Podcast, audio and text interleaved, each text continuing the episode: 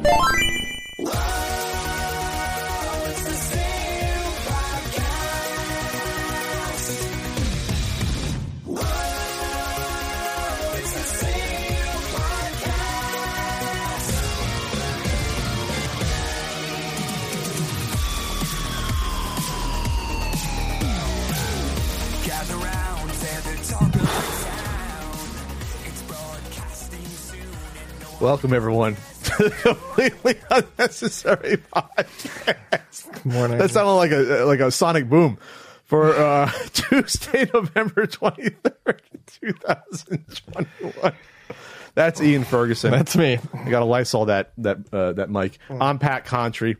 On the show today, we'll be talking about uh, Fucking stuff. Bobby Kotick We'll update you on the Bob. The an Bobster. The Bobster. at Activision Blizzard. Fucking scumbag. Uh, WB fighting game announced? Oh, ooh, I guess so. Uh, G4 Rockstar putting the trilogy back up. Amico. We got some of that Amico talk for you. We 15th anniversary. We love the Amico talk. Uh, yeah, so that's what we've got for you. Getting into it. How was your weekend, Patrick? Well, Ian, it was fine. Um, uh, first off, I watched the Spider-Man uh, No Way Home trailer that you can listen to on the exclusive Patreon podcast, patreon.com slash CU podcast. But I had a bad burger week. Ah, I uh, I like my burgers, Ian. I like my burgers a lot. I'm a burger fiend, yep. What happened? but when I have a bad burger, Just tell me. it's not it's not good. Tell me what happened. trying to alpha me on my podcast? Tell What's me what happened. I just want to know what happened with your burgers. Uh, so I ordered two different types of burgers. I put Alpha, off Sigma, Beta, Gamma, trying to cuck me. Um, shit. So I ordered from The Habit. I think it was like Tuesday night after the podcast. My friend, I should have. This is a warning sign. I'm not trying to trying to sh- burger shame her, but she loves McDonald's. That should have been a warning sign. She loves a McDonald's burger. Actually, I think the quarter pounder with cheese is a pretty solid burger ever since they went fresh. B- Burger, uh, Burger King, M- McDonald's went fresh Yeah, for the for the quarter pounder. just for one of the burgers. They have one burger. They went for Like pink slime on the rest. That's the thing. Quarter pounder but a that, fresh burger. But that chemical pink slime taste burger, I want like one a year just to like, it's almost like you have to get that to fulfill yourself. Just, it's a unique taste, that McDonald's burger. You agree? Yeah. It's a very unique taste, whatever that meat substance is. it's very specific. So, but it's not a good burger. Like you'll die if you have more than like two of those in a, in, in a month. Um, so I ordered. So she recommended the Habit, which is like a. It's like a, a eh, little Habit's all right. above fast food. It's like- pretty good. It wasn't good though. Yeah, I did not enjoy the burger. I, hmm. my my stomach didn't reject it. It wasn't like an, ex- an explosive rejection. The gas has bubbled up my stomach though, where my, it was like brrr. I was bloated for like three hours afterward. It was like brrr. it was bad, and the fries tasted like nothing. The You fries, the- the- I didn't like the fries, but I thought the burger was pretty good from the habit. uh, not for the price. Like we're talking, you know, ten dollar burger. Like Wendy's. Wendy's is, is Wendy's is like my seven seven out of ten burger that I scale off of basically. The point. problem is, is the Habit's main burger wants to be In and Out, and it's twice the price and not as good. See, I wish In and Out had was on DoorDash because because I only had I only had In and Out once, and I think it was overly greasy that day. I got to try it again. I love In and Out. It's not the best burger in the world, but it's a good burger, and it's fucking inexpensive. Just to let you know, Wendy's is a seven out of ten. That's my seven out of ten burger. It's like it's better than average. It's, it's pretty good. Yeah. it's not great, but it's for the price. It's excellent. It's good burger. for the for a five dollar burger. It's outstanding for uh for for fresh meat. So that was my first attempt that she recommended. I tried again because I originally wanted to do Burger Lounge. I wanted to do Burger Lounge. Burger Lounge is good too. it wasn't good. It was a six out of ten on my burger scale. The problem with Burger Lounge, it didn't taste fresh. If you told me it was fresh, I wouldn't believe you. The meat didn't taste fresh. The bun was destroyed on the bottom. It was obliterated. They put Thousand Island on it, uh-huh. and I wanted to taste it how it was, it was supposed to be incorporated. You put the, you're supposed to put the lettuce on the bottom to protect the bun.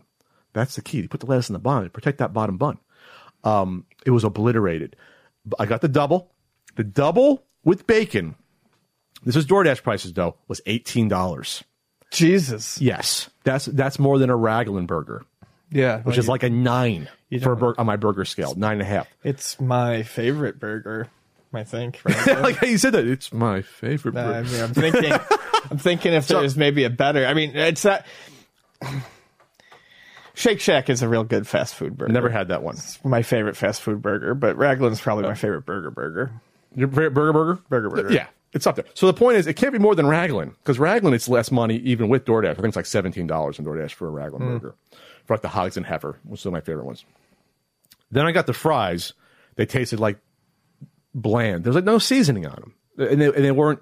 They were like crispy, but not enough. Then I got the half onion rings. The onion rings were terrible from burger. I mean, terrible. They were they were not fully encrusting the the um the actual onion uh, a part of the ring. Fully battered. They weren't fully battered. They were falling out. They were greasy. I did a half and half. I did half onion ring, half fry combo. Frings. And by the way, um, the more and more I look at it, uh, the Five Guys hype is real. No, it's not. Holy shit. It's a better burger than these ones. It's Five a, Guys is trash. It's a better burger than what these two. Then you got to have our local one. And the fries are the, are the best fast food fries I've had. The, the peanut oil fries are incredible, and for a small, they basically dump the same amount in as a large. That's it's true. That's how they get you. It's They- the only reason anyone likes that place. No, it's not the only reason. I like the burger there. It's fre- it's fresh burger. It wasn't fresh fresh at the fucking Habit. I don't think. In Burger Lounge, you'd have to twist my arm. So the point is this. Oh, then I ordered these like the the Burger Lounge has their version of a chicken nugget, but it's not fully breaded. They were like more like grilled. Mm. It was a dollar a nugget. I said, oh, for ten dollars, these have to be like chicken tenders. They were nugget sized. Ten for ten dollars. Jeez. There was not even a. So I know we're, we're in the point where it's all about oh, g- gastronomy or whatever, and like stuff like that. You can't charge eighteen dollars for like a fast food burger. We just can't do that. We're that, that that's Joe Biden's America, I guess. That's where we're at. I'm kidding, uh, but you can't. You got to price your burgers and fries to, to the average Joe. You got to do that. You got to do that. Delivery apps are getting out of hand. They're collapsing, I think, is also part of the problem. They're Well- starting to charge a lot more than Well, the- what you would pay at a restaurant. Well, the restaurants have to charge more to make up for the percentage taken. That's what happens. Right, right. I'm just saying it seems I, then I feel like they're upping their percentages because I've noticed the price is definitely skewing higher lately. Yeah. More noticeable. Because a Raglan burger in person was only like 12, 13 bucks. It's like $17 on the app. You know, and it, so it starts to get more out of control when you do that for every single item. So, so yeah, it wasn't a good burger. I had three calorie my burgers. Like I, I should ne- I should have just went Wendy's. I go Wendy's. I'm never I'm never disappointed when I order Wendy's. Never, never disappointed. Might be time for that one McDonald's cheeseburger every year. Just Well, now I want to try their recalibrate. I want to try their one fresh burger on the menu. Yeah, get the QPC. Why can't they do fresh meat on a Big Mac? Why can't they do that? Because it wouldn't taste like what you want it to taste Well, like. it tastes like that chemical burger, Yeah. That the pink slime burger. I uh, Ian, what did you do this weekend? tried a new Thai place. Tried uh, that soy OB. I don't know if you've seen it. Uh, it opened on Cable Street, um, where the uh, subway used to be next to the laundromat. Oh, Subway's gone. Yeah, that subway is gone. Just fine because I think fucking Ocean Beach at one point in time had three subways and it's a seven. Did it really? And it's a seven square mile town. It definitely doesn't. It definitely had two for a long time. Within, Where was the other one? Uh, there's one inside. Uh, there's one by the OB Quick Mart on um, Voltaire down by Abbott. Okay, wait towards the end. Yeah. Okay. By like by, by Dog store. Beach. By that liquor store that was in that the, the Super Bowl commercial. Yeah. Um. So, uh, no, it was really good. Um, I had uh, I, I I've just been craving Thai food for like days and days. Got one of those green papaya salads. It was really tasty. Green Uh, papaya salad. Some of the best mock duck I've ever had. Oh, Um, I think they make it there, or at least they prepare it very different. It was super tasty. you know where else since I had mock duck. That was good. Um, also finished watching. Uh, it's amazing to me how many like TV shows are brought into existence and continue to exist for multiple seasons that you hear no one talk about. I told you about the, the, the about the the, the, Mindhunter show that never no Yeah. existed. It was outstanding. So uh, Vonnie and I, this was not exactly outstanding, but Vonnie and I watched uh, The Runaways, which was uh, based on a Marvel property. Um, it was a Marvel comic book about kids fighting their parents. Some of them have superpowers. They run away. Kind, kind of mutants. Uh, I mean, They're mutants. kind of. Oh yeah, this was on like an offshoot channel I never heard of. I, I don't know what channel it was on. Like Cloak and Dagger came back as a show, and I'm like, what channel is this on? yeah, it was. Uh, in fact, there's a crossover Cloak and Dagger and Like- uh, Runaways episode in the last season of the Runaways. Say what you sell, say what you will about like DC movies, their their TV universe. No, is this like is intact. this is Marvel stuff. this is my point. Oh, yeah. the DC TV stuff all fits together. The Marvel yeah. stuff they don't care about at all. Well, it, it, it's funny. Like that, you have your prestige Marvel, like you, you know, you had like the fucking uh, Daredevil and and that sort of stuff. The Netflix like TV But- Marvel. but even that- But then you have the, there there is there is a whole level of Marvel TV shows that, that was just they didn't care about. well, but they feel like the DC ones to me. Like they're they're kind of cheesy. They're, definitely made for TV. They're Gotcha. cheap, and that's what Runaways was. But like, I actually ended up. I watched the first season with Bonnie, and we just kind of like fell off of it. And then she started watching the second season, and I on? and I resisted it. No, uh, the fourth season got canceled. So the last episode of season three was a quick "we've got to end it" sort of episode, but it was Oh, really? Just they, Yeah. they just ended it. At least Yeah. they had an ending, but it was like rushed. yeah, it was cute. They addressed some things that obviously they would have addressed had they had more Oh, time. So that was on Hulu. Okay, so that's Yeah. on Hulu. Yeah. Uh, so we finished it, and it was just So- like it was. It's one of those shows where like the the whole time I'm watching it, it's like I could forget about this show and not feel bad about it, but you keep watching it anyway. I think it's funny that Disney probably said because Disney owns Hulu now. Yeah. they're probably like, no, this isn't what we liked. After the that probably they probably started making that during when you know when Fox was still around. They're like, we're going to consolidate with Disney Plus. We don't want any Marvel thing on there. That's probably what they thought. We don't want this doesn't fit into our sort of Marvel, you know, Disney Plus stuff. well, I, the thing is, I'm trying to think because what I, the hell was Cloak and Dagger on now? I, I I would guess that that got canceled too. Oh, I guarantee you. But like, what was it on? What Hulu, I think. Bonnie and I Two watched seasons. it on Hulu. it was two seasons. Oh, so it only got two seasons. No, sorry, Ian. It was on Freeform. I couldn't tell you if I even have Freeform. As in that Freeform? What is free? What is Freeform? It was on Hulu too. It had to have been because Bonnie and I watched it. I don't know what the fuck Freeform is, and we Yes. certainly we certainly did not download an app to watch one episode of Cloak Freeform is an American multinational basic cable channel owned by ABC, a subsidiary. of So like, it, it- it's a channel. It, Freeform TV. All right. Anyways, That's why I never saw it. And I like. I used to like what, reading Cloak and Dagger. Yeah. I used to like reading it back when I was. It was probably a little too dark and violent for seven year old, eight year old Pat, but it was. It was. It was different. the crossover episode was really cheesy. So they had their own crossover, and There was it's, a- it's not even like the MCU. Cro- it's like not even the the Netflix crossover because it, it's like the freeform Hulu cross. The second half of uh, the third season of Runaways, in particular, is pretty bad, and there, that's like right where the crossover episode Oh, is. God. Just.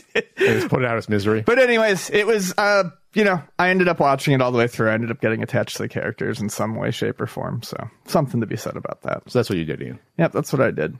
Uh, Bobby Kotick uh, shit, continuously shit the bed over the weekend You know and what? continued to. Uh, I guess I guess the reports were off about Activision not knowing what Blizzard was doing in terms of the sexual harassment stuff. Yeah, everyone was like, "Oh, it's separated." Apparently, not according to the news in the past week or so. Well, they, they also they so initially they tried to say that it was more of a Blizzard thing than an Activision thing, and then they tried to say that the higher ups didn't know anything. Yes, that was a big key. It's like they didn't really know what what was going on. But the Wall Street Journal reported that that's absolutely not the case, and that Shocked but not surprised. Bobbert Kotick um, Bobbert, what is called? knew pretty much everything about it. So he was getting informed. Yeah, he was getting informed. Um, in some instances, it says he was even uh, uh, participated in, you know, uh, abuse and harassment. Um, and uh, people have called for it. Started with Polygon, I believe it was the Polygon article. It started with it uh, calling for his resignation, basically just saying he needs to resign. Uh, the board backed him up and said that they still have faith in uh, old Bobby. Um, but it's looking like um, I don't know. It, it looks like the will of the, the people might be speaking here. We have uh, comments from Jim Ryan coming out of Sony uh, condemning it. You have comments from Microsoft, Phil Spencer. Phil Spencer, So and then we, have we uh, re- re- re-examine our relationship. Yep, and then Doug Bowser. Um, this is all important to know. However, and unless they really actively say they're going to do something, it's Well- just it's just words. Well, the the, the, the stock has taken a hit, um, and money talks. And then if there's even a threat of saying, "Well, get your act together, or we won't feature your game," or whatever, it's a lo- money talks. That's the bottom line. Yeah. So so with all this bad word of mouth from the three major video game companies, um, he's going to be gone. I think. Like, there's no way. Well, like you said, these comments coming out this way and then having them be leaked documents, but having the companies readily confirm them when they're approached with this stuff, stuff that they would never Yes. do with any other leaked document. Um, it, it, like you said uh, before we started recording, uh, it's pretty clear that they Bobby's not well loved. Yeah, they don't want him there. This is a, this uh, isn't a guy who who is loved throughout the industry and yeah. had a couple missteps. No, No. one's coming to his aid No except for his except for people who are financially benefiting from him. These aren't even neutral. Usually, a company will be neutral. It's like, oh, Right. these are unfortunate rumors. We'll see if there's an investigation. These are like, oh, we have to re- re-examine our relationship. That's pretty. That's as strong as a company's going to say that. Get your shit together for a, you know, like a publicly traded company to say that. So uh, Bobby uh, had the who who is an adult man fucking goes by Bobby. Sorry. or, or Tommy, whatever. So let- let's let's re- let's just recap some of the stuff that Bobby did according to the uh, Wall Street Journal. Yeah. uh, there's from the Verge recap. In 2006, one of his assistants complained that he had harassed her, including by threatening in a voicemail to have her killed. According to people familiar with the matter, it was settled out of court. Another, he was sued by the flight attendant on a private jet he co-owned. The flight attendant claimed the pilot, plane's pilot had sexually harassed her, and after she complained to the other owner, Mr. Kotick fired her. Defendants deny the allegations. In a separate action related to legal fees in the case, an arbitrator, citing what he was said was sworn testimony, wrote that Mr. Kotick told the flight attendant and her attorneys, "I'm going to destroy you." Sounds like a great guy. No wonder these other companies are probably like, "This guy's just a fucking douchebag." Probably even on calls to us, we want this guy out. You know. Uh, in 2008, they settled by paying the flight attendant 200,000, according to the arbitrator's decision A spokesperson for Mr. Kotick said he couldn't have fired her in retaliation for complaining because she never complained directly to him. So this guy's just a, a piece of work, uh, obviously. Yeah, just a big shitty and, guy. And these are, if these are the three things we know about because they, there was a legal ramifications, then you know, smoke, smoke and fire, sort of thing. So yeah, I, I think there'll be movement. The, the stock's already gone down a bit. You know, I, I- I'll be surprised if he lasts out the the week. it's just shocking that the board would come out and say, "Yeah, we support is not reading the writing on the wall." Activision uh. has has done nothing but prove itself fucking behind the times. It has tried like two or three times during this to release these statements that are like, "We are an industry." And it's like you can't. This is not. This is You not it is? fucking 1999. You can't come out with a statement that's going to get published in a video game magazine. Everyone's going to read it and then forget about it. It's the front page news every day. it's people in their ivory towers. It's the the board. The board. These are people with lots of money. People on the, board. They don't they don't keep track of what's going on in the ground. They don't care. Right. They have too much money, and it- and, and, and for them it's like, well, whatever. Let them eat cake, and that's what it is. I can't imagine. I mean, yeah, they they all they're all friends with each other. Obviously, they all uh, hobnob. You have to be friendly to to. I can't believe. I, yeah, the board thing would have been like, this is your chance. This is your chance to throw them off. And people would be like, "Good for you, Activision board." Like, good. right. Like, he's going to be gone. He's, he can't like the stock is. You can't have relationships with the three companies be bad. The three, the three. I mean, this is a money thing. Yeah. That's what it comes down to. So yeah, it sucks. What we you, you put a timer on this? Uh, we'll, we'll see percentage? if he's gone by the week. Gone by Christmas? week. Gone by Christmas. I feel like. Yeah. Give him his, li- but he'll have his little golden parachute. He'll leave with like Oh. 15, 20 million dollars. He's not going to face any consequences. No one ever does in America. I'm going to destroy you, flight attendant. They're already I'm going to destroy you. Oh my god. Um, yeah, there's other stuff in this uh, Verge write up because the Wall Street Journal one could be paywalled. I don't know. Uh, sometimes they paywall some of this stuff. I feel like I should throw them some bucks. Wall Street Journal. They do, they do a good job in some of this stuff. Well, uh, I was going to say, you know what? The WB's got a Smash Brothers game coming out. Sorry, little glitch there for a second. Ian glitched out. bing bang boom uh yeah so it was leaked a, a couple months ago i think uh, pictures were going around showing a yet another uh, smash brothers type game so nickelodeon mished mashed all of its characters together And you were disappointed. i mean it's fun it's you just know, like there was no no voices. no voices is real bad It's bad for cartoon characters not to have voices. Yeah, it's awful. Um, then uh, we started seeing pictures of a WB one, and there was like pictures of Tom and Jerry, uh, Batman, uh, and a couple other ones down below. And now it looks like it's officially announced Uh, there's a Twitter. Uh, uh, there's some Twitter stuff going on. Uh, Bugs Bunny is missing from Looney Tunes Twitter. Tom and Jerry is missing from Tom and Jerry Twitter. Apparently, they're going to probably show up uh, in some sort of you know brawling arena. Oh my god. Some sort of brawling place. Oh, God. Um, Uh, I mean, here's the thing. I, I love these types of games, and like some of these Oh my people would be fun, but It's it, within Nicktoons, like it feels like it's already kind of a universe. But this is just mixing the weirdest shit. We're going to have Okay. Steven Universe characters, Finn and Jake from Adventure Time because Warner Brothers and Cartoon Network, uh, Batman, Wonder Woman, and even Gandalf and Superman. because they have uh, DC characters. Uh, they have the Lord of the Rings characters. I, I mean, it's anything Everything done- but everything but Harry Potter. Probably because those rights are probably sequestered away, uh, kind of separately because they had the rights to the movies, but they probably don't have the rights to put it in a game. So like that's what Warner Brothers owns. Like those are their big properties. yeah. That's basically it. Harry Potter, uh, DC, uh, I guess I guess Looney Tune stuff, and To- Tom and Jerry. Like that's their uh, Batman. Uh, we could get some Blade Runner characters in there. Blade Runner. um, Mortal Kombat. okay, but they already have Mortal. They already have literally a DC versus Mortal Kombat, don't they? Yeah, but not a Smash Brothers. Oh. So you could throw some And they, and they have the Injustice fighting games. So they have. So like, uh, Scoob, Scooby Doo. wow, okay, they're gonna have Scooby. They're definitely gonna have, gonna some They're gonna Scooby. have some Scoob. Um, Who else they got you? Who else is Warner Brothers own? It's, Lego Movie, oh, Happy Feet franchise, but they don't own Lego though. They do, but they don't own the rights to no. Lego. Uh, House of Wax, uh, that horror movie. So here's the point. This Jo- Jonny Quest. the point is is ha- if half of your roster already I want, I want fucking Jonny Quest. if half of your roster already pre-exists in their own fighting games, meaning the the DC characters, National and Lampoon. Okay. We can get Chevy Chase in there. Griswold. Yeah. so I think we're already two games in.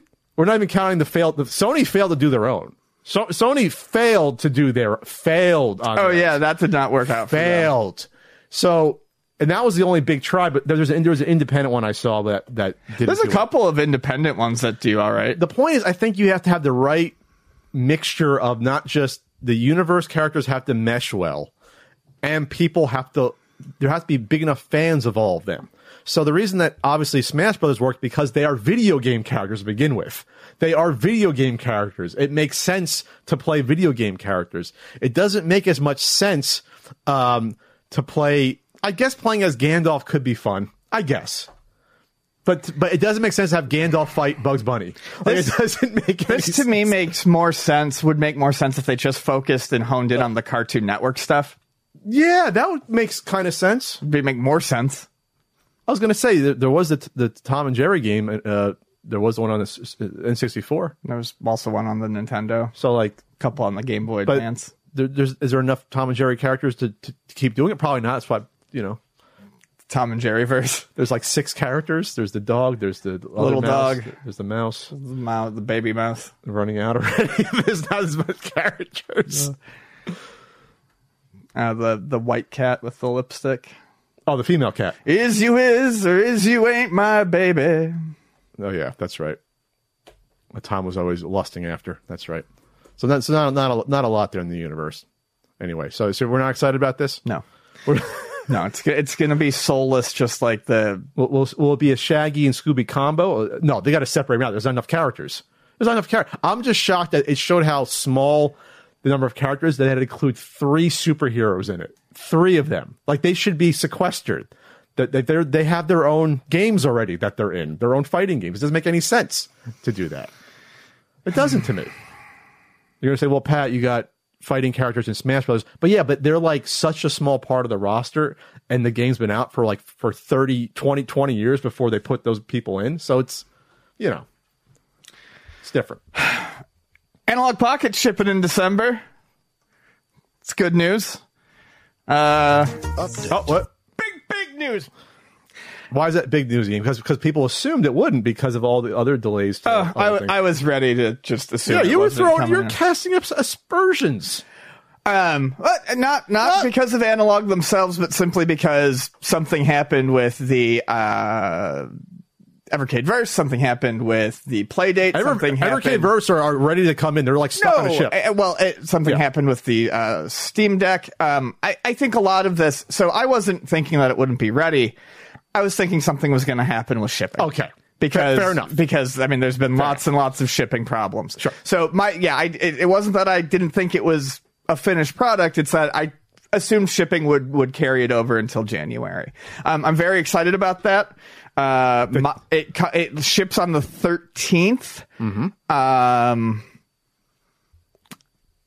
I go out of town on the 17th. So if, you know, anyone listening Well- at Analog wants to maybe oh, you want it early? You want, you want that out to me so I can do well, a review? l- look at look at what they say. We understand that some of you will be away during the holiday season. We would Yes. delivery in the new year. With this in mind, we were offering to hold your package over the holiday period and start shipping on January 3rd. If you cannot accept delivery between the 14th and December 30th, you should request a hold for your order. You can also request a hold with the U.S. Postal Service. So, Yeah. But the point, the fact is that they're offering themselves to hold this. That's I nice. know. It is nice. Um, please reply to the email or to contact support.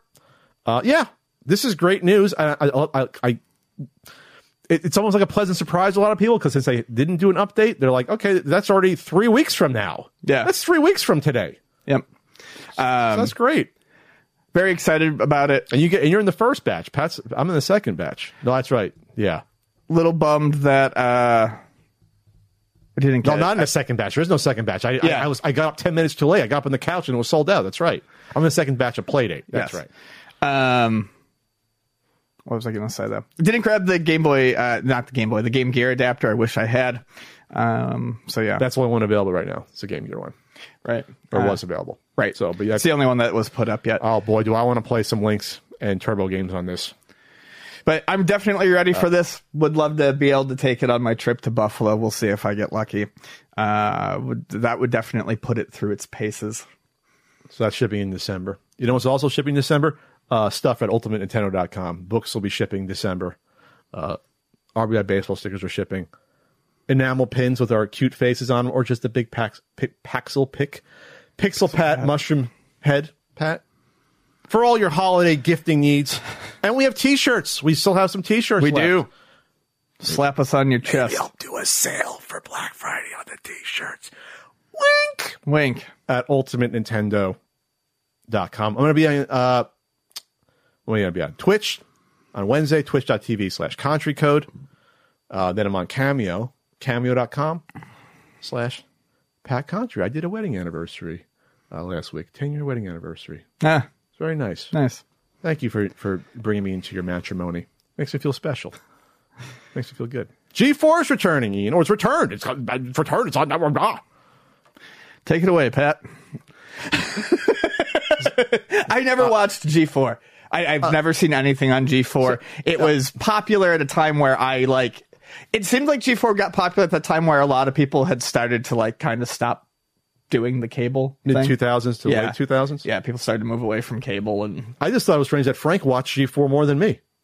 yeah. I'm not saying. I mean, half that was probably Olivia Munn. I'm not going to lie, and, and whoever else was whoever else was uh, hosting, you know, X Play. I'm sure there was a there was someone else cute uh, on X Play. So, so this is this is interesting because this is uh, going to be returning uh, to cable networks as well as uh, Twitch. So that so they know that they're smart. They're hitting. You can't just return to just cable. No, no way for- you could do Especially that. for gamers, especially as a lot of people, uh, if they cut uh, the cable cords, they, they they might have you know Sling or like I have YouTube TV. They got to get their their name out there though. So this is going to be on on real cable networks as well. Uh, Verizon FiOS, Cox, uh, Xfinity TV, uh, Philo, and Twitch. That's where it's returning to. So they have uh, their lineup of games coming back. Um, excuse me, games uh, of shows. They're going to have uh, Attack of the Show coming back. X Play, of course, those are the two big ones. They're going to have a Dungeons and Dragons uh, show. Maybe you'll check that out. Esports Award Show, uh, and so it looks like they're they're doing uh, going to be like they have a launch schedule that's happening. Uh, started last week, so they're back. And our pal Gerard is a part of G4. Yeah, that's the exciting thing. It's cool to see him get that opportunity. Yeah. Best of luck. Best of luck. Were you shocked about this Nintendo news, Ian? I was. I was kind of surprised. Came out of nowhere. Out of nowhere. Yeah, I don't know a whole whole lot about the Smash Brothers scene, um, but Nintendo, one of the big complaints against Nintendo from people uh, who play Smash Brothers is that Nintendo has never really shown any interest in competitive Smash. They haven't cultivated it. They've just sent cease and desist when people were using, you know, modded uh, versions with like, you know, better better net code and things like that. And that's basically that's basically when Nintendo gets in the news for this stuff. It's like, yeah, they they they come down on people running a Smash tournament. Yeah, um, it, it, it's funny. I know that Nintendo and, and Sakurai and the people who've developed it, you know, it- it's it's always been kind of like a party game to them. But hey, if people are taking your game seriously, and that's who's you know buttering your bread, uh, you might want to look into it, you know, into supporting that, and nurturing that, and helping that grow. So uh, the first officially licensed Smash Brothers tournament is coming in 2022. Um, there are going to it's going to be for Super Smash Brothers Ultimate and Super Smash Brothers Melee. I think that's the even more interesting thing um, because uh, Nintendo never gives a shit about their. Le- I mean, their legacy stuff. There's no reason for them with that because they don't make any money on it anymore. So that's, Right. what, that's what the the big that's why it's big. So, um, I mean, it's just big that it's lic- it, it, it, it's sponsored in and of itself, but the fact that, that you know it's a melee tournament as well, um, I bet you if, if Ultimate wasn't there, they would not have been Oh, no. Oh, no, no, no. no. That this they're like this is uh, They realize, they re- okay, sure. Yeah, they, really, they realize no one plays Brawl, but yeah, they got to do their current product. They have to. Well, people play the current product. They definitely do. Brawl is But the it's Wii not. one. But Yeah. it's not a tournament thing like Melee. Is obviously. So- Melee's the me, Melee's the game du jour I don't know. The new one's been pretty popular. for the tournament. It's always been Melee. Been been huge. I'm just saying. I know it has, but recently people have definitely played lots of the current ones. I not know like they don't but play it. Historically, it's Yes. been Melee. Yes. for twenty years anyway. So, So, uh, yeah, that's. I love the original. The original's fantastic, but it's I guess, you know it's less characters and whatever. Uh, it's not as polished. Uh, Uh, so people, people are, are the announcements were funny because the tweets are funny about this. So anyway, this is run by Panda Global, the first officially licensed circuit for Ultimate and for Melee to North America. Details released soon. So um, I think I think this this must have been Nintendo America probably twisting Japan's arm. Like, I on, have a you, feeling. You got to do this. Yep. Come on. We're, we're not just we don't look just bad. We're leaving some money on the table, and it's it's they're doing marketing for us for free, basically clearly It's just- leaving money on the table. or even if it's not, even if they're just spon- it's like, come on, we're it's minimal amount of effort for good for a lot of goodwill. That's all it is. And yes, they're probably going to not allow modded versions of their games to be played, but maybe it encourages Nintendo to come up with better f- fixes on their own. I'm just saying, maybe in a perfect world, maybe, maybe. The first response was partnering with the company that's killing your own community. Yes, excited for Melee to be an objectively worse version than what it should be, and for uh, PM to be treated like Voldemort. Exactly what I wanted. The next response was, if only Nin- Nintendo never existed, imagine how big the Melee community would be. Tongue in cheek, but true. It's just like they made the games you love, but yes, they, they have come down a little harshly uh, here and there. Absolutely. No one's arguing that. No. Uh, for shutting down tournaments here and there. So I guess we'll see what happens with it. I don't know much about the Smash, uh, you know, the Smash scene, but I'm, I'm sure it, this made waves. You know, right? That's right.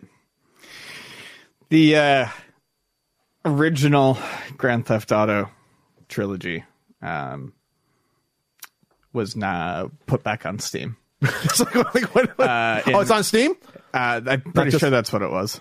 not just consoles. Uh, I thought it was on Steam.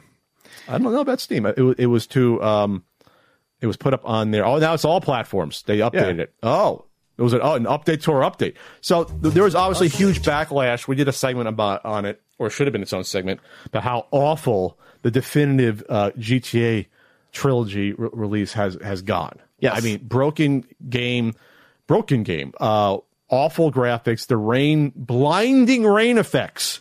Uh, and people were like, this is horrible.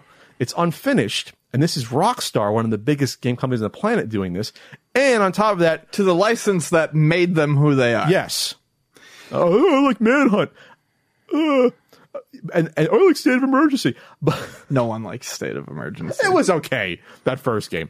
Um, they do more than one. But the problem was this is that they took off the original versions of the game, which is not just bad for game preservation. What if I just wanted to play the original ones? I know I'd have no problem playing the PS2 versions of these games today. What if you shit the bed and dropped the ball like we expected you all to, and we wanted to play the games like as they were meant to be played? Um, yeah, so They had to come out and address this. On the they addressed it. Uh, the first paragraph, uh, first sentence is just very special. We all know how I love corporate speak. Um, hi, everyone. We want to provide an update regarding the unexpected technical issues that came to light as part of the launch of Grand Theft Auto, the trilogy, the definitive edition. Unexpected? Unexpected technical issues? You fucking played it. You made it. You had no QA. You shit it out of your butt. It came out of your butt and it was bad. You saw it. this is a case of, like I said, they didn't care enough about it. They thought people will just like it no matter what. I don't know why there was no quality control. Uh, no quality control at Rockstar. Like that's like, the weird thing to, to, to, think about when you hear that. You know, traditionally the games have come out and people are like, okay, this is pretty good. You know, this is this is complete. You know, it's it's there. Yeah, there's a day one patch now on Red Dead 2 or whatever, but like, there's not like broken Rockstar games traditionally. Then now you have a broken game that made your made your company the powerhouse. It's the three games that did, but obviously the whatever the GTA 3 trilogy did. Um, we want to sincerely apologize to everyone who has encountered issues. The series, uh, that all the and the games that make up this iconic trilogy are as special to us as we know they are to fans from the world. The updated versions of the class games did not launch in a state that meets our own standards of quality. Then why did they launch at all? Yeah. someone's head has to, to roll. roll. Many have to. Many, many people showed active disdain for consumers in this process. Someone said this is ready to go out. Someone made that decision. Was it the fact that you you needed this out before Christmas to make money? Like was is that Yeah. why? Like why was decision made? Someone said, "Don't care, release it. We'll weather the storm and fix it later." This is literally a year after the CJ uh, CD Projekt Red debacle. Just about a year. a year after the CEO of Rockstar came out and made a statement on Twitter, or, or I s- made a statement somewhere. I saw it on Twitter about the uh, um, about how bad that was, about how you can't do so that. They're going to put out a new update in the coming uh, days for all versions. In the meantime, it says it pains to hear us hearing reports that members of our development team being harassed on social media. Don't harass people about a game. You can complain about a game. Don't harass the people making the game, though. Uh, so yeah, so don't do that. Um, so what they're going to be doing, they're going to try and make it up to you. They're going to do what they should have done. We'll be adding the PC classic PC versions of the three GTA games back to the Rockstar store shortly as a Okay. bundle. Rockstar store, not Steam. Uh, additionally, everyone who has purchased GTA the trilogy uh, through June 30th of next year, through June 30th, will receive the classic versions as well in the Rockstar Games launcher library at no additional cost. That's a good. That's goodwill to do that. That's good. Someone like me might want to then purchase them to have them on my PC, and I'll get hopefully upgraded versions that are playable in the future. Like that's you should have done that originally. To be honest, you should have had them included originally, or as a bundle price, an add-on. Five bucks, we add on the originals, whatever, to like the new whatever. You should have done that. And then also the other update is um, definitive version is now live across all platforms, including uh, Switch. So Uh, yeah, an update. that was the update. I didn't say anything about this coming to Steam though. Putting them back on uh, Steam. I think they have their own launcher. I guess. Yeah, I, I searched for the GTA games a few days ago. I didn't see them on Steam. I mean, the three the, the, these games aren't. The four and five are. The GTA trilogy. These games are not on Steam. So Okay. they're they're separate from Steam. They don't like that thirty percent Steam. You got to do better. You got to come. you got to come down fifteen percent, twenty percent, twelve percent. Like Epic Game Stores, you got to do better. It's Capital Edition. So the, the the point is this again. This should never have gotten to this point, especially with games that are as beloved and as famous as as these games. You can get the first Grand Theft Auto on Steam though. Oh yeah, you can get you can get everything but three. You can get one, two, four, and five. They skipped over three. For Three Vice City and San. I call them three. The three trilogy. I Sure. call them whatever. The same engine. That was a great time for Rockstar, wasn't it? And they were still doing Midnight Club games. Oh, I don't know. Like I said, I've Everywhere. seriously never fucking played a minute of that. You've never played. I've never played a minute of it. What? All right, we're moving on to the main podcast, Ian. Yeah, we're on our way.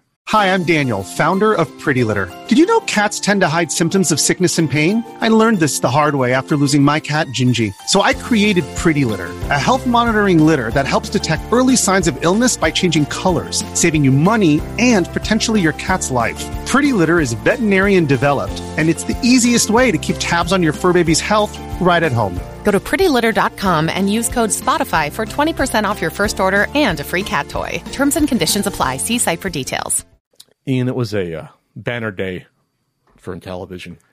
They did the first of what's going to be. ah, getting it out of my system. the first of many deep dive gameplay videos um, came out and was quickly unlisted within two hours and then privated and then re-uploaded a second time Then down- deleted then again? deleted again and re-uploaded for a third time we'll, we'll get into that though we'll get into what the hell happened there so uh, battle tanks was uploaded Tank battle.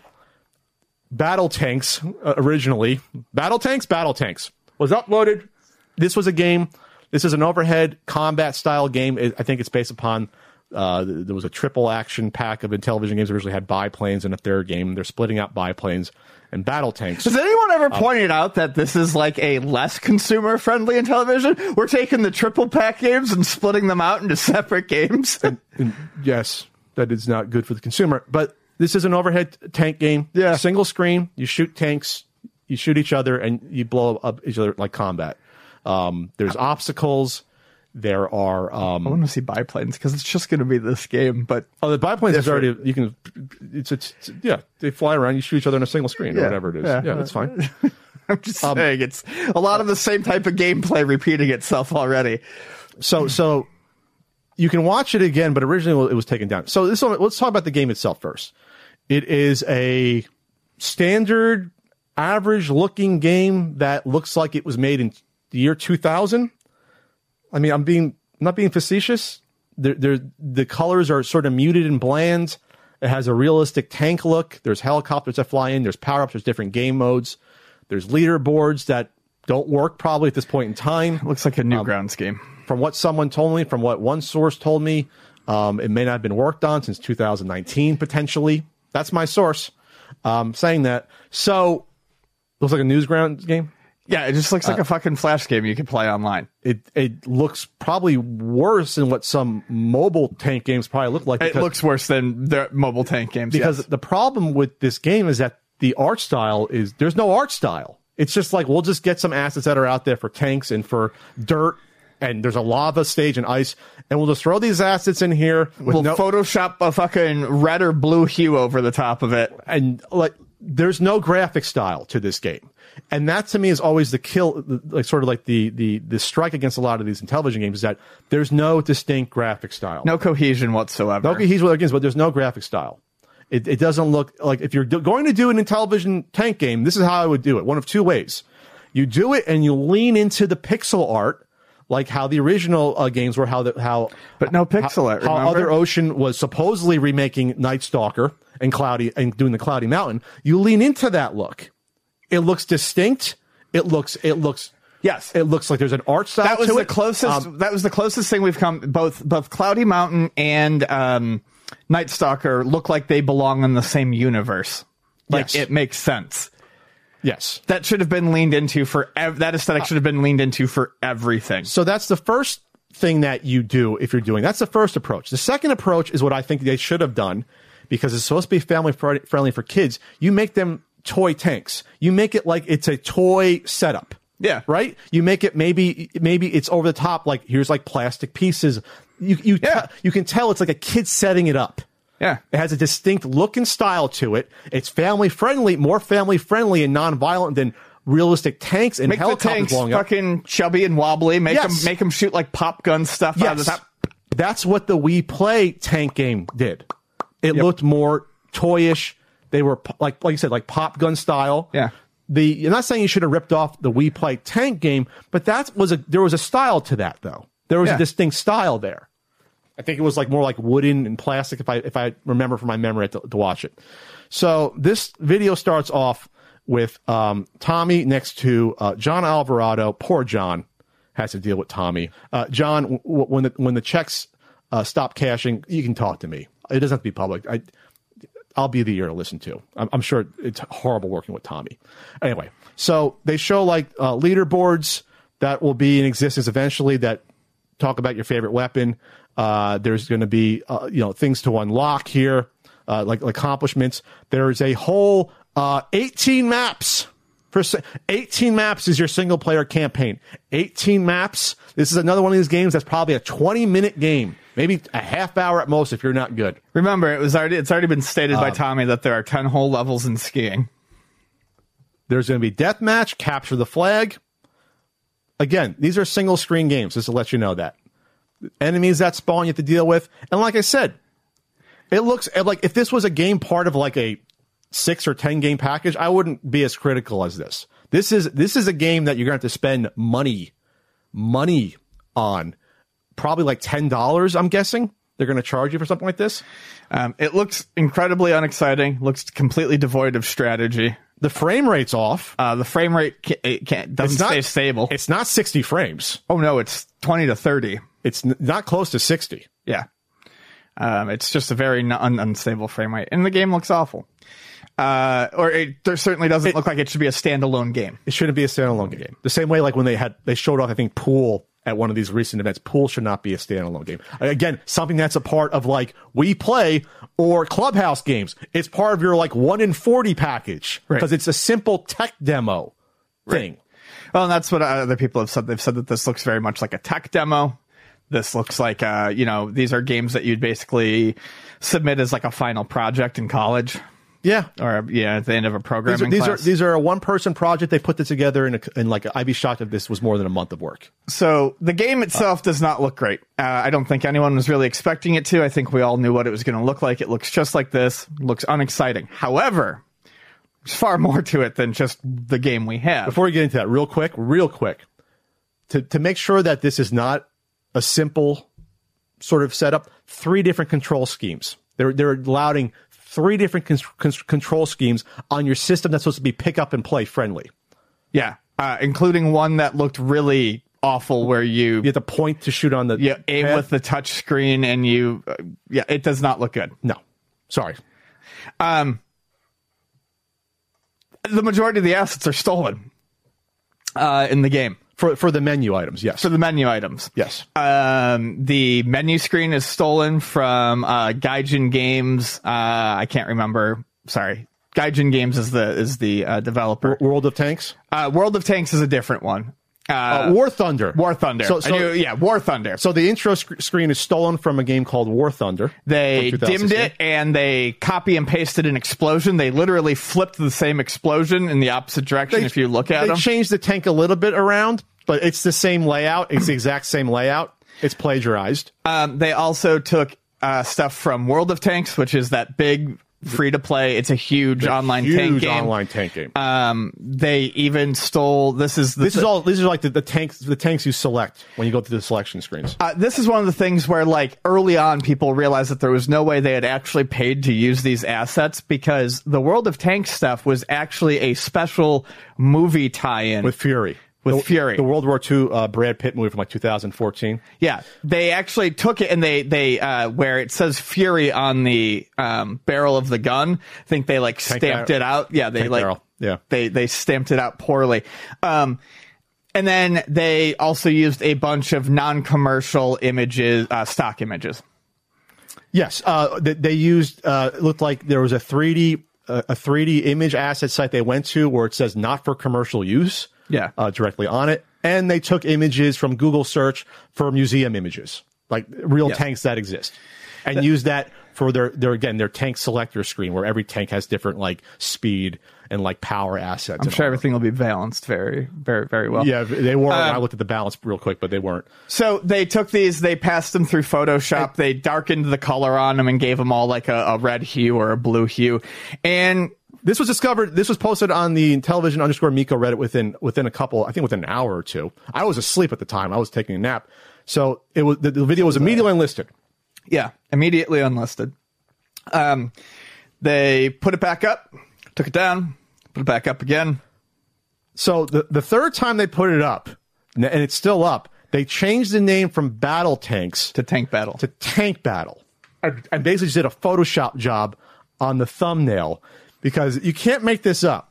If you search for this on Google and you look at the image and like the image that shows up, or if you're searching it for on your sidebar on YouTube, they didn't even take the time, meaning Tommy probably didn't take the time to take the original video image and then Photoshop that. He took a screenshot of it on YouTube because you can see in the bottom right corner of the thumbnail, you see like, oh, there's a little widget for the settings to watch your video. Yeah. There's the full screen image on the bottom right. This is hack shit that a real company shouldn't be getting away with, let alone re uploading the same uh, video three times, let alone changing the name of your game and then saying, well, uh, final name to be determined within the course of like, you know, 24, 40 and then hours. maybe we'll have the fans vote on it. everything could be. Yeah, that that's what he said. Yeah, every, everything can So- be solved with a poll. So you have a game that had stolen assets, and you had some of the apologists try to say, "Oh, I was told that those were paid for." No, no. Well, that completely fucks it up because Tommy came uh, came out the next day and said, as I think most of us knew he was going to. Did he come out really when it's on Atari age? Oh, sure. Um, But he did. He And said, uh, it's all placeholder graphics. It's all placeholder graphics. I, I want to find the quote and read his exact exact quote. it's in, it's in, it's ridiculous. Uh, it is. Um, everything is. If if you read, I think if you read the description for the current video that's uploaded, it pretty much says what he said on Atari Age. Yeah. So going back to it was uh, they they stole a World of Tanks, uh, Churchill, Turbo Squid 3D model, uh, a, a couple of museum images, uh, at least, and then let's uh, where's the Atari Age thing? I need to I need I need to read the fucking quote. Here's the point though. This was public. He got blasted by Sam Mekovich. We'll talk about what Frank Frank Cifaldi said. Our pal. There was no public public apology or public, hey, we screwed up, or hey, our dev did something. The, the bottom line is this is an, uh, an Intellivision published game that's coming out. They're the one publishing their names on it. Yeah. They should know better. It's Intellivision battle tanks slash tank battle. It's their game. Right. It's their game. It's their game. Uh, they're the ones who are publishing it. Uh, it's yeah, their main game, and I don't buy for a second the uh, placeholder graphics uh, excuse. This was presented This is and passed off initially as a complete game. This is embarrassing. You can't say placeholder graphics and then continue on a deep dive video. on a deep dive and video. say, oh, these are placeholder. You wouldn't do that professionally anyway. You wouldn't steal assets even for, placeholder graphics and then show them. You wouldn't show them because you're advertising the game. If anyone was wowed by that, and I don't believe anyone truly was, but if anyone was wowed by it, they were wowed by what you showed them, which was a placeholder stolen stolen graphics that you're calling placeholder graphics. Yet it's way too cohesive to look like I, I, that's even believable. So obviously this was meant to be the passed off final version of the game. Um, but you can't say placeholder graphics and then immediately well, you can't say placeholder graphics and then continue the lie that it's parts that are keeping the Amico from being in your hands. These games are not fucking done. And they should have been done. October, October 2020. If this was going, This is a launch title. if, if if they were on the launch pad, if everything was ready to go and it was just the chip shortage, this game should have been finished a year ago. They showed this video in the August this, the August 2019 gameplay video. They showed this, and it Yeah. had the exact same graphics, which means this probably has not been worked on since 2019. well. Someone just put in placeholder graphics though, and just said this is good enough. Just stealing assets willy nilly. This is what Tommy said on the form. Again, not a public post. This should have been a public uh, Intellivision, Twitter, and Facebook mea culpa. But they're too proud to admit when they fuck up. They got to spin it. Um, in case anyone may have missed the description of the Amico deep dive video, it reads: This wasn't originally on the original upload. Work in progress. Footage shown does not represent uh, final materials. Graphics and features subject to change. Intellivision continues to provide unprecedented ac- unprecedented access to the development process of both our hardware and games. This is just straight up fucking propaganda this is, this is, now. This is lies. Just repeat a Uh, lie enough, and people are going to but some believe it. people have. Yes. With this core belief of openness comes certain challenges. Our game development partners commonly, commonly use placeholder graphics as they work toward, towards finalizing all art assets prior to final publishing.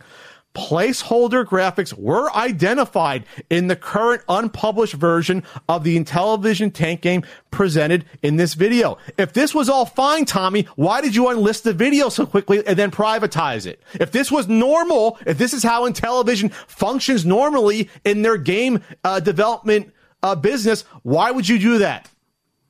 It's lies. Every week, it's lies. This is why we cover this. Some people say, why are you still covering this? Because we have to keep pointing this out because some unfortunate souls will believe this shit and get taken for a ride. The, the, the- the investors already got taken for a huge ride. Yeah, they did. Holy shit. They're not seeing any money back. Um, Intellivision is in contact with all parties involving both final assets and placeholder assets as we work with our development partner towards final publishing of this game. Boy, I hope those two game companies come after you. Yeah. I hope World of Tanks sees this and be like, "What the fuck are you doing?" I don't think um, it's going to be worth their time. But no, yeah, they're making so much, but like they at least they'll have their eyes on you now. They Yeah. will. That's insane. We are also doing a shorter cut, which we sent out to the mailing list on Monday with some other very cool news. That that didn't go out on this past Monday. Nothing went out. People, I saw. Oh yeah, we'd see it. nothing went out here. So the tide has turned from what I've seen and heard. Atari age folks are pretty fed up. Like there's been more and more, less and less uh, out and out uh, cultists and shills, and You've got peop- like the five loyals. you got the loyalists, but you have more people probably saying enough is enough. Like this was the even though- this should have been the last straw, the last straw should have been a year and a half ago when they were publicly attacking people like like uh, or um, demonizing people like me and Ian and uh, Kevtris. Should have been the moment Tommy took the fucking stage and was allowed to ramble for an hour about his fucking wet dream. That I Yeah. No, it's bad. It's it's it's not good. So here's some of the here's some of the responses. Uh, Sam Red, who did remember remember he was threatened legally uh, earlier. legal incoming. Legal incoming. Looks like Amico was busted today after lifting uh, all this stuff. And then you had someone trying to say uh, all this stuff was paid for. I've heard it's like, no, that's not true. Why are you believing people? You are you are not smart and you are a fool. Um, just just saying that can't be nice about it. And then uh, Frank uh, Cifaldi had his commentary about the situation. Uh, Frank is probably the other most outspoken critic of this besides us that at least Yeah. I've seen. Uh, he said this after Sam Mekovich did the tweet. He said, between these stolen assets, the Star Fox placeholder text on Moon Patrol, and the fact that most game footage hasn't changed since E E3 2019, I'm going to go ahead and say that Intellivision Amico doesn't have any games ready for a system that was supposedly ready to ship a year ago. I have never, this is him continuing, I have never seen a vaporware console scam this blatant in my entire career, and I covered the Phantom and the Gizmondo. Did the Gizmondo come out? Did the Gizmondo, I- Gizmondo no. came out? No, no. Didn't the Phantom definitely didn't come out? no, definitely not. Uh, then he then he went into. Did you know about Amico's physical games? Uh huh, Frank. They're not games; they're physical products. They're empty boxes with RFIDs inside that theoretically will one day download a video game that, that may or may not exist from a company that has only shown janky prototypes so far. You can get all eight for only $150 right now. Then his last one, he's got a twisted knife into my back a little bit. I think the fake physical games uh, things is kind of brilliant. Selling people empty boxes for games that don't exist feels like the inevitable endpoint, inevitable endpoint for people who collect video games they never intend to play. It's a vision of the future, in my opinion. So apparently that video is back, and every stolen asset has been removed from the video. Oh, oh, they, they, they did the the, the th- this is a third or fourth upload. Uh, Is this a thir- fourth, yeah. Uh, There's a fourth. No, come on, Ian, there's not a fourth one, is so there? it says it, it's back, and every stolen asset has been removed from the video. It's on that Reddit. So it's a I don't six, believe that. it's a 16 minute cut of the video, and it looks like So they, cut just, out they cut out the intro they- screen. They cut out the the the, The intro tank screen is still there, but they looks like they cut out all the tank selection stuff. And the intro screen isn't shown like full on. It's just kind of in the background a little bit. So why would you if it, if it's just placeholder graphics, why would you frantically remove uh, yeah. They're lying. Because you're just fucking lying every chance Just- you get. I'm just tired. I'm tired of people not calling out the lie. I mean, people call it out, but like, it's it's insane at this point. It's insane. I'm glad people on Atari Age are finally starting to say, "This is ridiculous. You've made us look like fools, even allowing this content on our forum." The, the fact of the matter, though, is that this is obviously and changing the name is, is, is Mickey Mouse. Like, how do you how do you change the name on a game? That's your first. How can you not have the name finalized on your, on your like how how how? But but now Ian, Four uploads for a fucking overhead tank but now game. we have to now analyze and scrutinize every gameplay uh, video going forward Like, they we, because like they- we weren't going to. But Tommy said it himself, Ian. I'm being tongue in cheek that they this is common to use placeholder graphics in game development, at least uh, that Intellivision does. So now we got the we this might be in uh, future games that they show. It might be in biplanes. It might be in the pool game. On the maybe they'll use side pocket graphics on the character selection screen, or you know, just I don't know. We shouldn't have to do this. We shouldn't. It's incredible. Is there anything else to add? Do we run out of steam on this? Yeah, I think we did. I mean, we got a lot in there. By the way, um, you can get these tank games. Some of like are free. Battle. There's a Battle Tanks Legend of World War II for free. You can get that. World of Tanks. I was going to say, I'm pretty sure free. World of Tanks is free to play, even though most people spend some money on it. There's a game on on uh, Switch called um, uh, Tank Battle uh, Heroes, which I think is like five bucks. That has personality and looks better than this. Um, so you can play your family friendly tank games for cheaper. They look better. They're not using quote placeholder graphics. They're out there, people. You can play them. Ian, Yeah. 50th anniversary of a, of a Nintendo console, the Wii. We fives and zeros, November 19th, 2006. fives and zeros. The Nintendo Wii launched in North America before Japan, interesting enough.